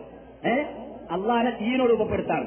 ഇവിടെ തീയിന്റെ പ്രകാശമുണ്ടെന്ന പ്രകാശം കൊടുത്ത് പറഞ്ഞുകൊണ്ടോ അങ്ങനെ അങ്ങനെ അഥവാ അങ്ങനെ തന്നെ പറയാൻ പറയാൻ നമുക്ക് നിർബന്ധമാണെങ്കിൽ തീയിനോട് തുല്യപ്പെടുത്തൽ പറയും, പ്രകാശത്തോട് തുല്യപ്പെടുത്തിക്കൂടെ? അള്ള പറയാണ് ഖുർആനിൽ അല്ലാഹു നൂറുസ് സമാവാതി വൽ അർള്, ആകാശ ഭൂമിയുടെ പ്രകാശം അള്ളാഹുവാണ്. പ്രകാശം എന്ന് പറഞ്ഞൂടെ, തീ എന്ന് പറയാ കൊല്ലന്റെ. എന്നിട്ടോ ഈ കൊല്ലന്റെ തീയോട് ലയിച്ചിട്ട് അവസാനം ഇരുമ്പ് തീയാവുന്നത് പോലെ ഔലിയാക്കന്മാർ അള്ളാഹിലേക്ക് അടുക്കുമ്പോൾ അവർ ഔലിയ അള്ളയായി മാറുന്നു എന്നാണ് മൂപ്പരവസാനം പറഞ്ഞു വരുന്നത്. ആ ഔലിയാരായി മാറുന്നു, ഇരുമ്പ് തീയായതുപോലെ ഔലിയായി മാറുന്നു. കേസറ്റന്റെ കൂടെ ഉണ്ട്. ഖേദകരം എന്ന് പറയട്ടെ, ഞാനീ പറയുന്ന ഭാഷയുടെ ഉടമയാണ് സംസാരിക്കുന്നത്, പറയാതിരിക്കാൻ നിർവാഹമില്ല. ഇത് അള്ളാഹിനെ താഴ്ത്തലാണോ പൊക്കലാണോ? അള്ളാഹു പറയുന്നു ഖുൽ ഹുവല്ലാഹു അഹദ് അല്ലാഹുസ് സമദ് ലം യലിദ് വലം യൂലദ് വലം യകുൽ ലഹു കുഫുവൻ അഹദ്. ആരും തന്നെ, ഒന്നും തന്നെ അള്ളാഹുനോട് തുല്യപ്പെട്ടത് ഇവിടെ ഇല്ല എന്നാണ്. പിന്നെ നിങ്ങളോട് തീ തുല്യപ്പെട്ടത്, തീയും ഈരുമ്പൊക്കെ തുല്യപ്പെട്ടാണ്.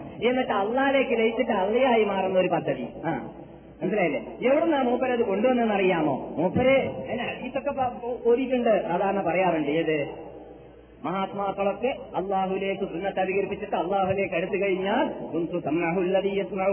അവൻ കേൾക്കുന്ന കാത് ഞാനാവും, അവൻ കാണുന്ന കണ്ണ് ഞാനാവും, അവൻ പ്രവർത്തിക്കുന്ന കൈ ഞാനാവും, അവൻ നടക്കുന്ന കാല് ഞാനാകും എന്നുള്ള പറഞ്ഞിട്ടില്ലേ? അപ്പോൾ അള്ളാഹ് പറഞ്ഞതിന്റെ അർത്ഥം ഒരാൾ കുറെ കൂടുതൽ സുന്നത്ത് നിസ്കരിച്ചു കൂട്ടിയാൽ അള്ളയായി, അള്ളാന്റെ കൈയായി, അള്ളാന്റെ കാലായി, അവസാനം തീയും ഇരുമ്പും ഒരുപോലെ ലയിക്കുന്നത് പോലെ അവൻ അള്ളാന്റെ ഭാഗമായി മാറിയെന്നാണ് ഈ ഹദീസ്. എടോ, ഈ പറഞ്ഞ മനുഷ്യനും അങ്ങനെ അർത്ഥം വെക്കുന്ന വിഭാഗവും കാണുന്നതിന് മുമ്പ് നമ്മുടെ നേതാക്കൾ കണ്ടിട്ടില്ലേ, സലഫുസ് സാലിഹീങ്ങൾ കണ്ടിട്ടില്ലേ, സഹാബാക്കളും താബിഈങ്ങളും കണ്ടിട്ടില്ലേ? എന്തിനധികം പറയുന്നു, നമ്മുടെ മുമ്പിൽ ഉപയോഗിച്ചു വരുന്നതായ ഹാഫിദ് ഇബ്നു ഹജർ അൽ-അസ്ഖലാനി റഹ്മത്തുള്ളാഹി അലൈഹിയുടെ ബുഖാരിയുടെ ശറഹ് മറിച്ച് നോക്കിക്കൂടെ എന്താണ് ഹാഫിദ് അർത്ഥം വെച്ചതെന്ന്?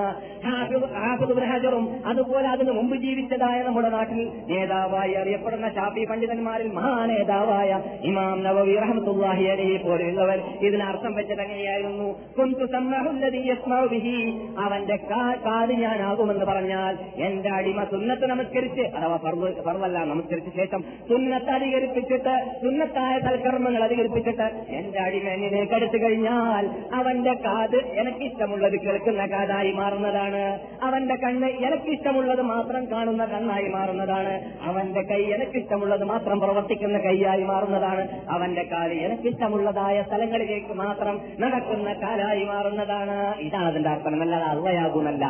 ആ അള്ളയാകുമെന്ന് പറയുമ്പോൾ പിന്നെ പണ്ട് നാലാം നൂറ്റാണ്ടിലൂടെ എടുത്തതായ ഇസ്ലാമിന്റെ ശത്രുക്കൾ കൊണ്ടുവന്നതായ ആ നിഗമനത്തിലേക്ക് നാം എത്തിത്തീർന്നു. പിന്നെ നാം നമ്മുടെ പേര് സുന്നികളെന്നല്ല, പിന്നെയോ അള്ളാഹു കാത്തിരക്ഷിക്കട്ടെ, വേറെ പേര് വെക്കേണ്ടി വരും. എന്താണത്? അള്ളയിൽ ലയിക്കുക എന്ന് പറയുന്ന സിദ്ധാന്തമുണ്ടല്ലോ, അങ്ങനെ ലയിച്ചു എന്ന് പറഞ്ഞതായ ഒരു അല്ലാഹിന്റെ മൻസൂർ ഉണ്ടായിരുന്നല്ലോ എവിടെ, ഇറാഖിൽ. സുന്നി ഉലമാക്കൾ ഐക്യകണ്ഠേന നൂറക്കണക്കിന് ഉലമാക്കൾ ഫത്വയെടുത്തു, അദ്ദേഹം കാഫിറാണെന്ന്. അങ്ങനെ അദ്ദേഹത്തിന് വധിച്ചു കൊല്ലപ്പെട്ടു. പിന്നെ ഖേദകരമെന്ന് പറയട്ടെ, ഇസ്ലാമിന്റെ ശത്രുക്കൾ ഇസ്ലാമിന്റെ ഇസ്ലാമിൽ കരിഞ്ചന്ത ഉണ്ടാക്കാൻ വേണ്ടി പേരുള്ള പ്രശസ്തിയുള്ള മഹാത്മാക്കളാകുന്ന അബ്ദുൽ ഖാദിർ ജിലാനിയെ പോലെയുള്ളതായ മഹാത്മാക്കളുടെ പേരിൽ കെട്ടുകഥയുണ്ടാക്കിയപ്പോൾ അവരും എന്ത് പറഞ്ഞു? ഈ ഹല്ലാജുൽ മൻസൂറിന്റെ അതേ തത്വമായിരുന്നു മൊയ്‌ദീൻ ഷേഖിനെ എന്ന് വരുത്തി തീർക്കാൻ വേണ്ടി, അല്ല അല്ലാജെ കൊല്ലുന്ന ആളന്ന് ഞാനുണ്ട് െങ്കിൽ അപ്പോൾ അവർ കൈ പീഡിപ്പൻ ഞാനെന്നോവർ. മൈജിമാല ഓവർ പാട്ട് പാടിയതായ പാട്ടുകാരന്റെ മൈജിമാലയിൽ എന്താണ് അവൻ സ്ഥാപിക്കാൻ ഉദ്ദേശിച്ചത്? അല്ലാഹുൽ മൻസൂറിനെ പോലെ തന്നെ ഞാൻ അല്ലാഹുവാണെന്ന് പറയുന്ന തത്വക്കാരനായിരുന്നു മൈജീദ് ശൈഖ് റഹ്മത്തുള്ളാഹി അലൈഹി എന്ന് വരുത്തി തീർക്കാൻ വേണ്ടിയാണ് ആ കെട്ടുകഥ കെട്ടുകഥ അതിൽ കൂട്ടിച്ചേർത്ത്. യഥാർത്ഥത്തിൽ മൈജീദ് ശൈഖ് റഹ്മത്തുള്ളാഹി അലൈഹി അങ്ങനെയുള്ള തത്വത്തിന്റെ ഉടമയായിരുന്നില്ല. പക്ഷെ നാം ഇവിടെ പറഞ്ഞിട്ടുണ്ട്, നമ്മുടെ നമ്മുടെ മഹാത്മാക്കളെ നാം വിലയിരുത്തൽ ഖുർആനിലൂടെ ഹദീസിലൂടെയാണ്. നമ്മുടെ മഹാത്മാക്കൾ പറയുന്ന വാക്കുകളാണെന്ന പേരിൽ വല്ലതും നാം കേട്ട് കഴിഞ്ഞാൽ അത് സുയൂത്തി പറയുന്നതാവട്ടെ, അബ്ദുൽ ഖാദിർ ജീലാനി ഏഴാം നൂറ്റാണ്ടിൽ ജീവിച്ച അബ്ദുൽ ഖാദിർ ജീലാനി പറയുന്നതാവട്ടെ, ആര് പറയുന്നതാണെങ്കിലും ഖുർആാനോടും ഹദീസിനോടും ഒത്തതല്ലെങ്കിൽ നാം എന്താ പറയുക? അത് ഇസ്ലാമിന്റെ പേരിൽ കരിഞ്ചന്ത ഉണ്ടാക്കപ്പെട്ടതാണ്, മഹാത്മാക്കൾ പറഞ്ഞതല്ല.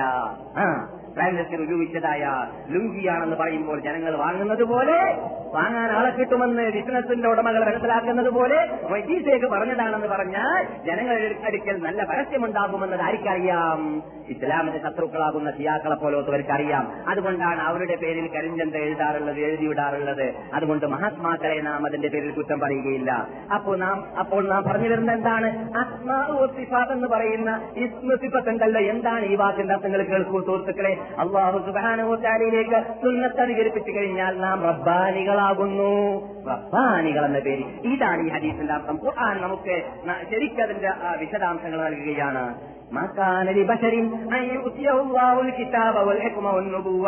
ഒരു മനുഷ്യൻ നിയോഗിച്ചതല്ല അല്ലാഹു സുബ്ഹാനഹു വ തആല ഒരാൾക്ക് ഗ്രന്ഥം ഇറക്കി, ഖുർആൻ ഇറക്കി, അല്ലെങ്കിൽ തൗറാത്ത് ഇറക്കി, ഇഞ്ചീൽ ഇറക്കി, ഗ്രന്ഥങ്ങൾ ഇറക്കിയിട്ട് നിങ്ങൾ നബിയാണെന്ന് പറഞ്ഞതിന്റെ ശേഷം എന്നിട്ടോ ആ വ്യക്തി പിന്നെ പറയാം, അല്ലാഹുവല്ലാതെ നിങ്ങൾ അല്ലാഹുക്ക് പകരം നിങ്ങൾ അല്ലാഹുവിനെ വിളിച്ച് പ്രാർത്ഥിക്കും പോലെ എന്നെയും വിളിച്ച് പ്രാർത്ഥിച്ചോ കൂട്ടരെ എന്ന് പറയാനുള്ള അവകാശം ഒരു നബിമാർക്കും യോജിച്ചതേ അല്ല. ഉസൈർ നബി അലൈഹി സലാം അത് പറഞ്ഞിട്ടില്ല, ഈസാ നബി അലൈഹി സലാം അത് പറഞ്ഞിട്ടില്ല. ഏതുപോലെ യൂതന്മാർ പറയുന്നത് പോലെ ജൂതന്മാർ പറഞ്ഞു ഉസൈർ അല്ലാഹുവിന്റെ മകനാണെന്ന്,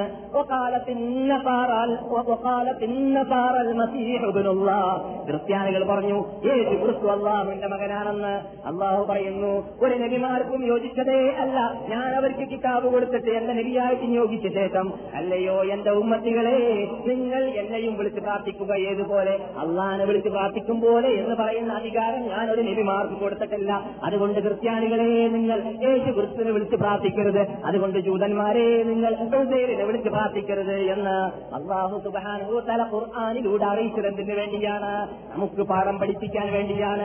എന്നിട്ട് അല്ലാഹു പറയുന്നു, അല്ലയോ മുഹമ്മദ് നബിയുടെ ഉമ്മത്തികളെ, നിങ്ങളൊന്ന് പഠിക്കേണ്ടതുണ്ട്. അതെന്താണ്? എന്ന എല്ലാ നബിമാരെ ഞാൻ നിയോഗിച്ച ശേഷം ആ നബിമാരോടും അവരുടെ ഉമ്മത്തികളോടും ഞാൻ പറയാറുള്ള ഒരു വാക്ക് ഇതാണ്. അതെന്താണ്? വലാകിൻ കൂനൂ റബ്ബാനിയീൻ, നിങ്ങൾ റബ്ബാനികളാവുക. നിങ്ങൾ അള്ളാന്റെ ആളാവുക, റബ്ബാനികളാവുക എന്ന് പറഞ്ഞാൽ റബ്ബാവുക എന്നല്ല, റബ്ബാനികളാവുക എന്ന് പറഞ്ഞാൽ റബ്ബിന്റെ ആളാവുക എന്നതാണ്. മനസ്സിലായില്ലേ? റബ്ബിലേക്ക് ചേർത്ത് പറയാൻ പറ്റുന്നതായ അവകാശം നിങ്ങളിൽ ഉണ്ടാവണം. അതെങ്ങനെയാണ്? അത് നേരത്തെ പറഞ്ഞതുപോലെ നമ്മുടെ ചലനം, നമ്മുടെ ഇഷ്ടം, നമ്മുടെ ആട്ടം, നമ്മുടെ സ്വഭാവം, നമ്മുടെ പെരുമാറ്റം, നമ്മുടെ വ്യക്തി, സാമൂഹ്യ, സാമ്പത്തിക, രാഷ്ട്രീയ ജീവിതത്തിന്റെ എല്ലാ തുറകൾ റബ്ബിന്റെ കൽപ്പനയോട് പിറ്റായതായതായ പിറ്റായതാക്കാൻ വേണ്ടി പരിശ്രമിക്കുക. അപ്പോൾ നാം ആരാകുന്നു? റബ്ബാനികളാകുന്നു. വലായ ഉമറക്കും അള്ളാഹു യോജിച്ചതേ അല്ല കൂട്ടരെ, അല്ല കൽപ്പിക്കുക. മലക്കുകളെയോ നബിമാരെയോ നിങ്ങൾ അള്ളാഹുവിന്റെ കൂടെ ചേർത്തു വെക്കൂ, പങ്കു ചേർക്കൂ, കൂട്ടി പ്രാർത്ഥിക്കൂ, അവർക്ക് വേണ്ടി അറക്കൂ, അവർക്ക് വേണ്ടി നേർച്ചാക്കൂ, അവരോട് പ്രാർത്ഥിക്കൂ, അവർക്ക് വേണ്ടി സുജൂദ് ചെയ്യൂ എന്ന് പറയാൻ അള്ളാഹു യോജിച്ചതേ അല്ല, അള്ളാഹു ചെയ്യുന്നതുമല്ല. എന്നിട്ട് പിന്നെ അള്ളാഹു നമ്മളോട് ചോദിക്കുന്നു, ആയ ഉമറുക്കും ബിൽ കുഫ്രി, ആയ ഉമറുക്കും ബിൽ കുഫ്രി ബഅദ അൻതും മുസ്ലിമൂൻ, നിങ്ങൾ മുസ്ലിങ്ങളായതിന്റെ ശേഷം പിന്നെ നിങ്ങളോട് കാഫറാകൂ കൂട്ടരെ എന്നല്ല പറയുമോ? നിങ്ങളോട് മുസ്ലിം ആവാൻ കൽപ്പിച്ചിട്ട് നിങ്ങൾ മാപ്പളന്മാരായതിനു ശേഷം ഇനി നിങ്ങൾ കുറച്ച് ദേവന്മാരെ, കുറച്ച് ഔലിയാക്കന്മാരെ, കുറച്ച് താലിയങ്ങളെ വിളിച്ച് പ്രാർത്ഥിച്ചോ എന്ന് പറഞ്ഞിട്ട് നിങ്ങളോട് കാഫറാകാനുള്ള കൽപ്പിക്കുമോ എന്നുള്ള ചോദിക്കുകയാണ്. അതുകൊണ്ട് അള്ളാഹുവിന്റെ പതിവിൽപ്പെട്ടതല്ല എന്നാണ് എന്ത് ഏത് ഇയ്യാക നഅ്ബുദു വഇയ്യാക നസ്തഈൻ എന്ന വാക്കിന് ഘടകവിരുദ്ധമായ ഒന്നും കൽപ്പിക്കൽ. അതുകൊണ്ട് നിങ്ങൾ അള്ളാഹു പറയാത്തതിനാലും അള്ളാഹിലേക്ക് കൂട്ടിച്ചേർത്തിട്ട് അള്ളാഹിന്റെ സിഫാത്തും അഫ്ആലും തൗഹീദ് പ്രസംഗിക്കാൻ നടക്കണ്ട എന്നാണ് അള്ളാഹു ഇതിലൂടെ ലോകത്തിനോട് പഠിപ്പിക്കുന്നതും നമുക്ക് പാഠം പഠിപ്പിക്കുന്നതും. അപ്പോൾ ഫാത്തിഹയെക്കുറിച്ച് നാം എന്ത് പഠിച്ചു? ഫാത്തിഹ എന്ന സൂറത്തിൽ തൗഹീദുർ റുബൂബിയ്യ പഠിച്ചില്ലേ? എന്താണ് തൗഹീദുർ റുബൂബിയ്യ? തൗഹീദുൽ അസ്മാ വസ്സിഫാത്ത് പഠിച്ചില്ലേ? ഇത് നിർബന്ധമാണ് പഠിക്കൽ. അള്ളാഹ് ചോദിക്കുന്ന കാര്യമാണ്, നമ്മുടെ ജീവനാണ്, നമ്മുടെ കുഫ്ർ ഇസ്ലാം, മുസ്ലിം കാഫിർ, നരകം സ്വർഗം എന്ന പ്രശ്നമാണ്. ആ ഇത് തൊട്ട് കളിയില്ല. മറ്റേത് പ്രശ്നം ആര് തൊട്ട് കളിച്ചാലും അതൊക്കെ അതിന് തഅവീൽ ലഭിക്കാൻ ലഭിക്കാൻ സാധ്യതയുണ്ട്. തഅവീൽ എന്ന് പറഞ്ഞാൽ വീട് നഷ്ടപ്പെട്ട വേറെ വിധ കിട്ടാൻ സാധ്യതയുണ്ട്, കച്ചവടം നഷ്ടമുണ്ടായ വേറെ കച്ചവടത്തിൽ വിജയം ഉണ്ടാകാൻ സാധ്യതയുണ്ട്, മക്കൾ നശിച്ചുപോയാൽ വേറെ മക്കൾ ണ്ട് എല്ലാത്തിനും താഴീവുണ്ട്. ഇതിന് താഴീവില്ല, ഇത് പോയാ പോയ തന്നെ അപകടമാണ്. അതുകൊണ്ട് ആ അപകടജനമായ പ്രശ്നങ്ങൾ ഗ്രഹിക്കും പോലെ ഗ്രഹിക്കേണ്ടതാണ്. അള്ളാഹു അങ്ങനെ ഗ്രഹിച്ചുകൊണ്ട് തൗഹീദ് ഉൾക്കൊള്ളാൻ നമ്മെ അനുഗ്രഹിക്കുമാറാകട്ടെ. അപ്പോൾ ഇതിൽ മെയിൻ തൗഹീദ് എന്താണ്? ഇയ്യാക നഅ്ബുദു വഇയ്യാക നസ്തഈൻ, നിന്നെ മാത്രമേ ഞങ്ങൾ ആരാധിക്കുകയുള്ളൂ, നിന്നോട് മാത്രമേ ഞങ്ങൾ സഹായത്തിന് അഭ്യർത്ഥിക്കുകയുള്ളൂ. ഫാത്തിഹയെക്കുറിച്ച് റസൂൽ അള്ളാഹ് പറഞ്ഞതായിട്ട് വിശദീകരണം നൽകിയപ്പോൾ എന്താണ് പറഞ്ഞത്? അടിമ ഇയ്യാക നഅ്ബുദു വഇയ്യാക നസ്തഈൻ എന്ന് പറയുമ്പോൾ അള്ളാഹ് എന്ത് പറയും? ഹാദാ ബൈനി വബൈന അബ്ദി, ഇത് എന്റെയും എന്റെ അടിമന്റെ ഇടയിലുമുള്ളതായ ഒരു അവകാശമാണ്. എന്റെ അവകാശം എനിക്ക് എന്റെ അടിമ തരുന്നു, എന്റെ അടിമയുടെ അവകാശം ഞാൻ എന്റെ അടിമക്കും കൊടുക്കുന്നു. അതേതാണ് എന്റെ അവകാശം? ഇയ്യാക നഅ്ബുദു, നിനക്ക് മാത്രമേ ഞങ്ങൾ ആരാധിക്കുകയുള്ളൂ എന്ന് പറഞ്ഞത് അത് എന്റെ അവകാശമാണ്. വഇയ്യാക നസ്തഈൻ, നിന്നോട് മാത്രമേ ഞങ്ങൾ സഹായാഭ്യർത്ഥന ചെയ്യുകയുള്ളൂ എന്ന് പറയുന്നത് അത് അടിമയുടെ അവകാശമാണ്. എനിക്ക് എന്റെ അവകാശമാകുന്ന ആരാധനയുടെ എല്ലാ ഇനവും അടിമ തന്നതുപോലെ അവന്റെ അവകാശം ാകുന്ന എല്ലാ സഹായ സഹകരണങ്ങളും ഞാൻ എന്റെ അടിമക്ക് കൊടുക്കാൻ തയ്യാറാണ്. എന്റെ അടിമയ്ക്ക് അവൻ ചോദിച്ചത് ഞാൻ കൊടുക്കും. ഹദീസിന്റെ പരിപൂർണതയാണ് ഞാൻ കേട്ടത്. ഇത് റസൂലുള്ളാഹി സ്വല്ലല്ലാഹു അലൈഹി വസല്ലം നമ്മളോട് ആ ഫാത്തിഹയുടെ വിശദാംശങ്ങളും ഫാത്തിഹയുടെ ഫളലും വിവരിച്ചപ്പോൾ പറയുകയാണ്, പക്ഷേ മക്കക്കാഫിറുകൾ അംഗീകരിക്കാത്തത് ഇത് മാത്രമാണ്. മറ്റതൊക്കെ അവർ അംഗീകരിക്കും, ഇത് അവർ അംഗീകരിക്കുകയില്ല എന്നാണ്. എന്നിട്ടോ നാം കഴിഞ്ഞ ക്ലാസ്സിൽ പറഞ്ഞതുപോലെ അവർ പറയാറുണ്ട്, അള്ളാ പറയുന്നു, അവർ പറയാറുള്ളത് എന്താണ്? ഞങ്ങൾ അള്ളാഹുവിനെ ആരാധിക്കാം, പക്ഷേ ഇയ്യാക നഅ്ബുദു നിനക്ക് മാത്രമെന്ന് ഞങ്ങൾ പറയൂല. ഇതുപോലെ നമ്മുടെ നാട്ടിലുള്ള പുതിയ പുതിയ വാല്യത്തിൽ തഫ്സീർ നൽകിയതുപോലെ നിനക്ക് മാത്രമെന്ന് പറയുന്ന മാത്രം കട്ടാക്കിയിട്ടാണ് ഇപ്പോൾ തഫ്സീർ എന്ന് നാം പറഞ്ഞില്ലേ എന്നതുപോലെ നിനക്ക് ആരാധിക്കുന്നു എന്ന് ഞങ്ങൾ പറയാം എന്നാണ് മക്കക്കാഫിറുകൾ റസൂലുള്ളാഹി സ്വല്ലല്ലാഹു അലൈഹി വസല്ലം പറഞ്ഞത്. പിന്നെയോ നിനക്കും നീ അല്ലാതെ ഞങ്ങൾ ആരാധിച്ചിരുന്ന ഇബ്രാഹിം നബി, ഇസ്മായിൽ നബി, ലാത, ഉസ്സ, ഉബറുല്ലാല, അതുപോലെ തന്നെ വദ്ദ്, സ്വാഇ, യഹൂദ്, യഊഖ്, നസർ എന്നീ ഔലിയാക്കന്മാർ പണ്ട് മരിച്ചു പോയവരെന്നാണ് ബുഖാരിയിലും മുസ്ലിമിൽ കൂടി നമ്മൾ മനസ്സിലാക്കിയത്. അതുപോലെ ഇബ്രാഹിം നബി അലൈഹിസ്സലാം, ഇസ്മായിൽ നബി അലൈഹിസ്സലാമിന്റെ ബിംബങ്ങളെയാണ് മക്ക റിപ്പബ്ലിക്കിന്റെ ദിവസത്തിൽ റസൂൽ തകർച്ചതായ ബിംബങ്ങളിൽ പത്ത് ബിംബങ്ങളെന്ന് നാം ഇവിടെ പഠിച്ചിട്ടുണ്ട്. ആ റിപ്പോർട്ട് ചെയ്തു സഹീഹുൽ ബുഖാരി റിപ്പോർട്ട് ചെയ്യപ്പെട്ടതാണ്. അപ്പോൾ ആ മഹാത്മാക്കളെ ഞങ്ങൾ ഒഴിവാക്കുകയില്ല. അപ്പോൾ നിന്നെ ഞങ്ങൾ ആരാധിക്കുന്നതും നിന്നോട് കൂടി മറ്റ് ഔലിയാക്കന്മാരെയും സാലിഹ്യങ്ങളെയും ഞങ്ങൾ വിളിച്ച് പ്രാർത്ഥിക്കുന്നതും അവരോട് പ്രശ്നപരിഹാരത്തിന് വേണ്ടി ചോദിക്കുന്നതുമായിരിക്കും. എന്നിട്ട് അള്ളാഹു പറയുന്നു, ആ മക്കക്കാരോട് ഇയ്യാക്കനഅബ്ദു എന്ന ഫാത്തിഹ സൂറത്ത് ഇറക്കിയപ്പോൾ അവർ പറഞ്ഞത് എന്തായിരുന്നു? മാനാബുദുഹും ഇല്ലാ ലിയുഖർരിബൂനാ ഇലല്ലാഹി ദുൽഫാ. ഫാത്തിഹയുടെ ആ പ്രാധാന്യം അള്ളാഹിന്റെ അടുക്കൽ എത്രയുണ്ടെന്ന് നിങ്ങൾ പരിശോധിക്കുക. എല്ലാ ആയത്തുകളും ഒരു പ്രാവശ്യമാണ് ഇറങ്ങാറുള്ളത്. ഫാത്തിഹ സൂറത്ത് പല പ്രാവശ്യമാണ് ഇറങ്ങിയിട്ടുള്ളത്. എങ്ങനെയാണത്? അതെ, ജിബ്രീൽ പല പ്രാവശ്യവും പക്ക വന്ന് ഇറക്കുന്നത് പോലെ ഇറക്കി കൊടുക്കുന്നതാണ്. ആ അള്ളാഹു റസൂലിന്റെ മുമ്പിൽ വഹ്യ ഇറക്കി തരാൻ വേണ്ടി മാത്രം വരും പോലെ വന്നിട്ട് ബിസ്മില്ലാ ഓതിയിട്ട് ഫാത്തിഹ വാർത്താണിപ്പിച്ചു പത്ത് ട്രിപ്പിൽ. പിന്നെയും വന്നു വേറൊരു ട്രിപ്പിൽ, അതേ മക്കയിൽ തന്നെ പിന്നെയും വന്നു മദീനയിൽ. പല തവണയായിട്ട് ഫാത്തിഹ സൂറത്തിന് വേണ്ടി മാത്രം മലക്ക് ജിബ്രീൽ അലൈഹിസ്സലാം ഇറങ്ങിയിരുന്നു എന്ന് ഹദീസിൽ കാണുന്നു. എന്തിനു വേണ്ടിയാണ്? അതിന്റെ പ്രാധാന്യം ലോകം മനസ്സിലാക്കാൻ വേണ്ടി തന്നെയാണ്. അതുകൊണ്ടാണ് മക്കക്കാഫിറിയങ്ങൾക്ക് ഷോക്കടിച്ചു പോയത്. അവർക്ക് കേൾക്കാൻ സാധിച്ചില്ല. അല്ലാഹുവിന്റെ കൂടെ മറ്റുള്ളവരെയും ഞങ്ങൾ മറ്റുള്ളവരെയൊന്നും വിളിക്കാതെ പ്രാർത്ഥിക്കാതെ അവരെ ഒഴിവാക്കാമെന്നാണോ? إن هذا لشيء يراد ما سمعنا بهذا في الملة الآخرة. ഇത് ഞങ്ങളിതിനു മുമ്പ് ഒരു കാലഘട്ടക്കാരും പറയുന്നത് കേട്ടിട്ടില്ല. എല്ലാം മുന്നൂറ്ററുപത് ബിംബത്തെ കൂട്ടിയിട്ട് ഒരു ബിംബം മാറ്റി മാറ്റി കളഞ്ഞോ. മുന്നൂറ്ററുപത് ബിംബം ഉണ്ടായിട്ട് ഞങ്ങൾക്ക് പ്രശ്നം പരിഹരിക്കാൻ സാധിക്കുന്നില്ല. ഈ കഴിഞ്ഞു പോയ മഹാത്മാക്കളെ എല്ലാം വിളിച്ച് പ്രാർത്ഥിച്ചിട്ട് ഞങ്ങളുടെ പ്രശ്നം പരിഹരിക്കുന്നില്ല. പിന്നെ എങ്ങനെയാണോ മുഹമ്മദേ ഒരു ദൈവത്തെ വിളിച്ച് പ്രാർത്ഥിച്ചാൽ ഞങ്ങളുടെ വിശുദ്ധ പ്രശ്നം പരിഹരിക്കുക എന്നവർ ചോദിച്ചു എന്നാണ് അള്ളാഹു പറയുന്നു. എന്നിട്ട് അവർ മറുപടി നൽകിയത് എന്തായിരുന്നു? മാനാബുദുഹും, ഇവരെ ഞങ്ങൾ വിളിച്ച് പ്രാർത്ഥിക്കുന്നില്ല എന്തിനു വേണ്ടിയല്ലാതെ, ഇല്ലാ ലിയുഖർരിബൂനാ ഇലല്ലാഹി ദുൽഫാ, അള്ളാഹിലേക്ക് അടുക്കാൻ വേണ്ടിയുള്ള മധ്യസ്ഥരാക്കി മാത്രമാണ്. അള്ളാഹുവിന്റെ കഴിവ് അവർ ചിന്തിച്ച് ഞങ്ങൾ പറയുന്നില്ല. അവർക്ക് അള്ളാഹ് കൊടുത്ത കഴിവ് മാത്രമേ ഉള്ളൂ. എങ്കിലും അള്ളാഹിലേക്ക് അടുക്കണമെങ്കിൽ മധ്യത്തിൽ ആള് വേണമെന്ന ഒരു വിശ്വാസം ഞങ്ങൾക്കുണ്ട്. എന്നാലേ അള്ളാഹിലേക്ക് എത്താൻ സാധിക്കുകയുള്ളൂ. അവർ മഹാത്മാക്കളല്ലേ, ഇബ്രാഹിം നബി അല്ലേ, ഇസ്മായിൽ നബി അല്ലേ? അങ്ങനെ മഹാത്മാക്കളെ വിളിച്ചാൽ അവരുടെ മധ്യയിൽ അള്ളാഹിലേക്ക് പെട്ടെന്ന് എത്താൻ സാധിക്കുമെന്നാണ് അള്ളാഹുവോട് പറഞ്ഞു. അല്ല, പറയൂ, നിങ്ങളുടെ ഏറ്റവും മെയിൻ പ്രശ്നം എന്താണ്? അത് നിങ്ങളെ നിങ്ങൾ അള്ളാഹുവിനെ വിളിച്ച് പ്രാർത്ഥിക്കലാരും പ്രാർത്ഥിക്കലും ആരാധിക്കലുമാണല്ലോ. അവിടെ പോലും നിങ്ങളുടെ കൂടെ മധ്യത്തിലാളില്ല. നേരിട്ട് നിങ്ങൾ പറഞ്ഞോളി. കണ്ടല്ലേ, അള്ളാഹു ശിഷ്യകളോട് പറയും പോലെ ഇരിക്കുന്നു. അല്ലയോ കൂട്ടരെ, മധ്യത്തിൽ നിങ്ങൾക്ക് ആളുടെ ആവശ്യമില്ല. എന്നോട് സംസാരിക്കുമ്പോൾ നേരിട്ട് തന്നെ സംസാരിക്കാമെന്നുള്ളതായ ആ ഭാഗം സൂറത്തുൽ ഫാത്തിഹയിലൂടെ പഠിപ്പിക്കുകയാണ്. നേരിട്ട് പറഞ്ഞോളി. നിങ്ങൾ രോഗം മാറ്റൽ പോലത്തെ ചെറിയ ചെറിയ പ്രശ്നങ്ങളാണല്ലോ അള്ളാഹു അല്ലാത്തവരോട് ചോദിക്കാറും പറയാറുമുള്ളത്. നിങ്ങളുടെ മെയിൻ പ്രശ്നം എന്താണ്? ഞങ്ങളെ പരലോകത്തിൽ സന്മാർഗത്തിലേക്ക് നയിക്കണം, സ്വർഗത്തിലേക്ക് എത്തിക്കണം എന്നതാണല്ലോ ഇത് മെയിൻ പ്രശ്നമാണ്. അതുപോലും നിങ്ങൾക്ക് നേരിട്ട് ചോദിക്കാനുള്ള അവകാശം കിട്ടുന്നു. മധ്യത്തിലാളെ വേണ്ട എന്ന് മാത്രമല്ല, മധ്യത്തിലാളെ വെച്ചാൽ നിങ്ങൾക്ക് നിങ്ങളുടെ പ്രശ്നം പരിഹരിക്കാൻ സാധിക്കുകയില്ല എന്നായിരുന്നു മക്കക്കാരോട് അല്ലാഹു സുബ്ഹാനഹു വ തആല പഠിപ്പിച്ചത്.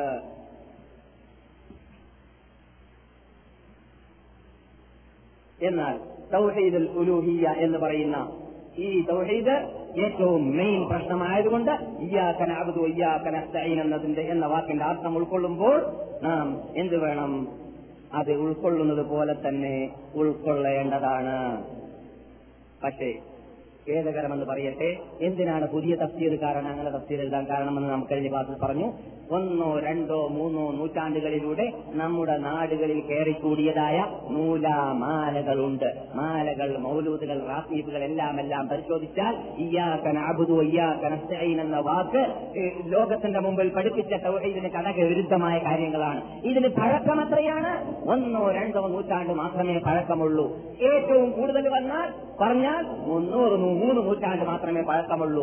അതുകൊണ്ട് നാട്ടിലുള്ളതായ നൂലാമാലകൾ ഒപ്പിക്കാൻ വേണ്ടിയിട്ട് ചെരുപ്പിനൊത്തിട്ട് കാല് മുറിക്കുന്ന പദ്ധതിയാണ്. ചെരുപ്പിനൊത്തിട്ട് കാല് മുറിക്കാൻ വേണ്ടിയാണ് അങ്ങനെയുള്ള വിഭാഗം ആ അർത്ഥം വെക്കാൻ അർത്ഥം വെക്കാൻ വേണ്ടിയിട്ട് രംഗപ്രവേശനം നടത്തിയിട്ടുള്ളത് എന്നത് ഗൗരവത്തോടു കൂടി നാം മനസ്സിലാക്കേണ്ടതുണ്ട്. എത്രത്തോളം നമ്മുടെ നാട്ടിൽ അള്ളാഹുവിനെയും അള്ളാഹു അല്ലാത്തവരെയും വിളിച്ച് പ്രാർത്ഥിക്കാമെന്ന ആ നിഗമനം പ്രചരിപ്പിക്കുന്നത് കൊണ്ട് ഇടതേടുക എന്ന് പറയുന്നതൊക്കെ വിട്ടിരിക്കുകയാണ്. ചിലവരൊക്കെ അങ്ങനെ പറയാറുണ്ട്. ഇക്കൊല്ലം ഹാജി സീസണിൽ വരേക്കും ചില ഹാജിമാര് തൗഹീദ് മനസ്സിലാക്കുന്നതിന് മുമ്പ് പണ്ഡിതന്മാരാണ് ചർച്ച ചെയ്യുമ്പോൾ തുടക്കത്തിൽ അങ്ങനെ പറഞ്ഞു നോക്കി. പണ്ഡിതന്മാർ, തലമുതിർന്ന പണ്ഡിതന്മാർ, നാടന്മാരല്ല. ഈ റൂമിൽ വെച്ചിട്ടുമാണത്. അങ്ങനെ പറഞ്ഞു നോക്കി. കുറച്ച് സമയം കഴിഞ്ഞപ്പോൾ തണുത്തു. അവസാനം കീഴടങ്ങി അദ്ദേഹം. നിങ്ങൾ പറയുന്നത് ശരിയാണെന്ന് സമ്മതിച്ചു പോയതും സമ്മതിച്ചത് കേട്ടവർ കേട്ടവർ നിങ്ങളുടെ കൂടെയുമുണ്ട്. നിങ്ങൾക്കറിയാവുന്ന യാഥാർത്ഥ്യമാണ്. നമ്മുടെ നാട്ടിൽ കൊള്ളുന്ന നേതാക്കളാണ്. അപ്പോൾ ഞാൻ പറഞ്ഞു തരുന്ന എന്താണ് അവർ ചിലപ്പോൾ പറയാറില്ല, അത് ഇടവേടലാണ്, നമ്മൾ ബർക്കത്ത് കൊണ്ടെന്ന് പറയുകയാണ്, റഹ്മത്ത് കൊണ്ടെന്ന് പറയുകയാണെന്നൊക്കെ പറയാറുണ്ട്. മനസ്സിലായില്ലേ? പൊതുജനങ്ങളുടെ സ്വഭാവവും വിശ്വാസം അങ്ങനെ അല്ലേ അല്ല എന്നത് ഗൗരവത്തോടു കൂടി നാം മനസ്സിലാക്കേണ്ടതുണ്ട്. അതുകൊണ്ട് തന്നെ അവരുടെ ഹൃദയത്തിൽ വേറൂന്നിപ്പിടിച്ച വിശ്വാസം അള്ളാഹു അല്ലാത്തവർക്കും എല്ലാ നിലക്കുള്ളതായ അവകാശവും അധികാരവും രോഗം മാറ്റാനും പ്രശ്നം പരിഹരിക്കാനും ഉണ്ട് എന്നതാണ്.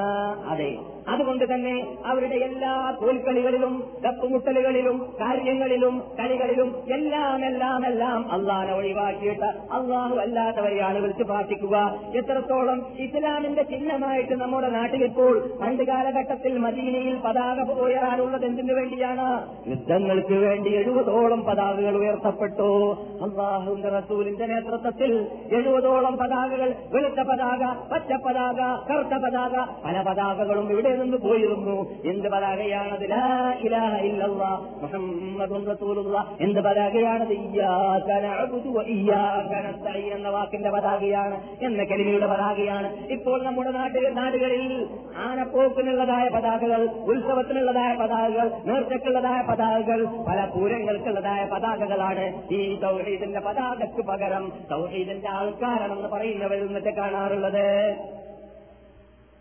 എത്രത്തോളം ഈ ഞാൻ വെറുതെ പറയല്ല, ഈ അടുത്ത കാലഘട്ടങ്ങളിലൊക്കെ നടന്നതായ ഉത്സവങ്ങളെന്ന് നാം പറയുന്ന കുറുസുകളെന്ന് അവർ പറയുന്നതായ ഹിന്ദുക്കൾ വരെ സമ്മേളിച്ചുകൊണ്ട് നടക്കാറുള്ളതായ അങ്ങനെയുള്ളതായ ഉത്സവങ്ങൾ പരിശോധിച്ചു നോക്കിയാൽ കാണാം. അങ്ങയെ ഓസീലയാക്കി ചെയ്തിടും ദുആകൾ, പൂർണ്ണമായി കയ്യെത്തിലാല് നൽകിടും രക്ഷാകൾ. ഇത് ഒരു പാട്ടാണ്, ഏത് ഇക്കൊല്ലം നടന്ന ഒരു ഉത്സവ പാട്ടാണ് നമ്മുടെ നാട്ടിൽ. ശരി, അപ്പോൾ നിങ്ങൾ പറഞ്ഞേക്കാം അത് ഒസീലയല്ല പറഞ്ഞത്, അങ്ങനെ പറഞ്ഞാൽ അവിടെ കിടക്കുന്ന ആളുടെ ഒസീലാണ്. ആ, എന്താ ഒസീല എന്ന് അറിയാമോ? ഒസീല പല പല ഇനത്തിലുണ്ട്. ഓറിജിനൽ അഹ്ലുസുന്നത്തിൽ മാറ്റൽ ആശയാദർശം ഉൾക്കൊള്ളുന്ന ഇമാമികളാകുന്ന, സലഫുത്താലിഹികളാകുന്ന Shafi, Abu Hanifa, Ahmad, Hanbal, Malik റഹ്മത്തുള്ളാഹിനെ പോലുള്ള മഹാത്മാക്കളും നമ്മുടെ നേതാക്കളാണെന്ന് നാം അഭിമാനിക്കുന്ന നവവി ഇമാം അഹ്മദ് റഹ്മത്തുള്ളാഹിനെ പോലെയുള്ളതായ മഹാത്മാക്കളും സ്വീകരിച്ചു പോയതായ ഒസീലകൾ കേൾക്കുക. ഒന്ന്, നാം ചെയ്യുന്ന സൽക്കർമ്മങ്ങളെ, ചെയ്യുന്ന ഇബാദത്തുകളെ മുമ്പിൽ വെച്ചിട്ട് ഒസീലയാക്കുക. ആ, നാം ഒരു രണ്ടരക്കാലം നിസ്കരിച്ച്, അള്ളാഹുവേ ഈ രണ്ടരക്കാലം നിസ്കേതനം നിസ്കാരത്തിന് മുമ്പിൽ വെച്ചിട്ട് നിന്നോട് ഞാൻ ചോദിക്കുന്നു, പ്രശ്നങ്ങളൊക്കെ ചോദിക്കുക. അല്ലെങ്കിൽ അള്ളാഹ് ഒരു ഒരു പത്ത് പേജ് ഖുർആൻ ഓതി അള്ളാഹിന്റെ മുമ്പിൽ അത് സമർപ്പിച്ചിട്ട് തവസ്സുൽ ചെയ്യുക. അത് ഒരു ഇനമാണ്. പിന്നൊന്ന് സാലിഹീങ്ങളോട് ദുആ ചെയ്യാൻ പറഞ്ഞിട്ട് അവരെ കൊണ്ട് തവസ്സുൽ ചെയ്യുക എന്ന് പറഞ്ഞാൽ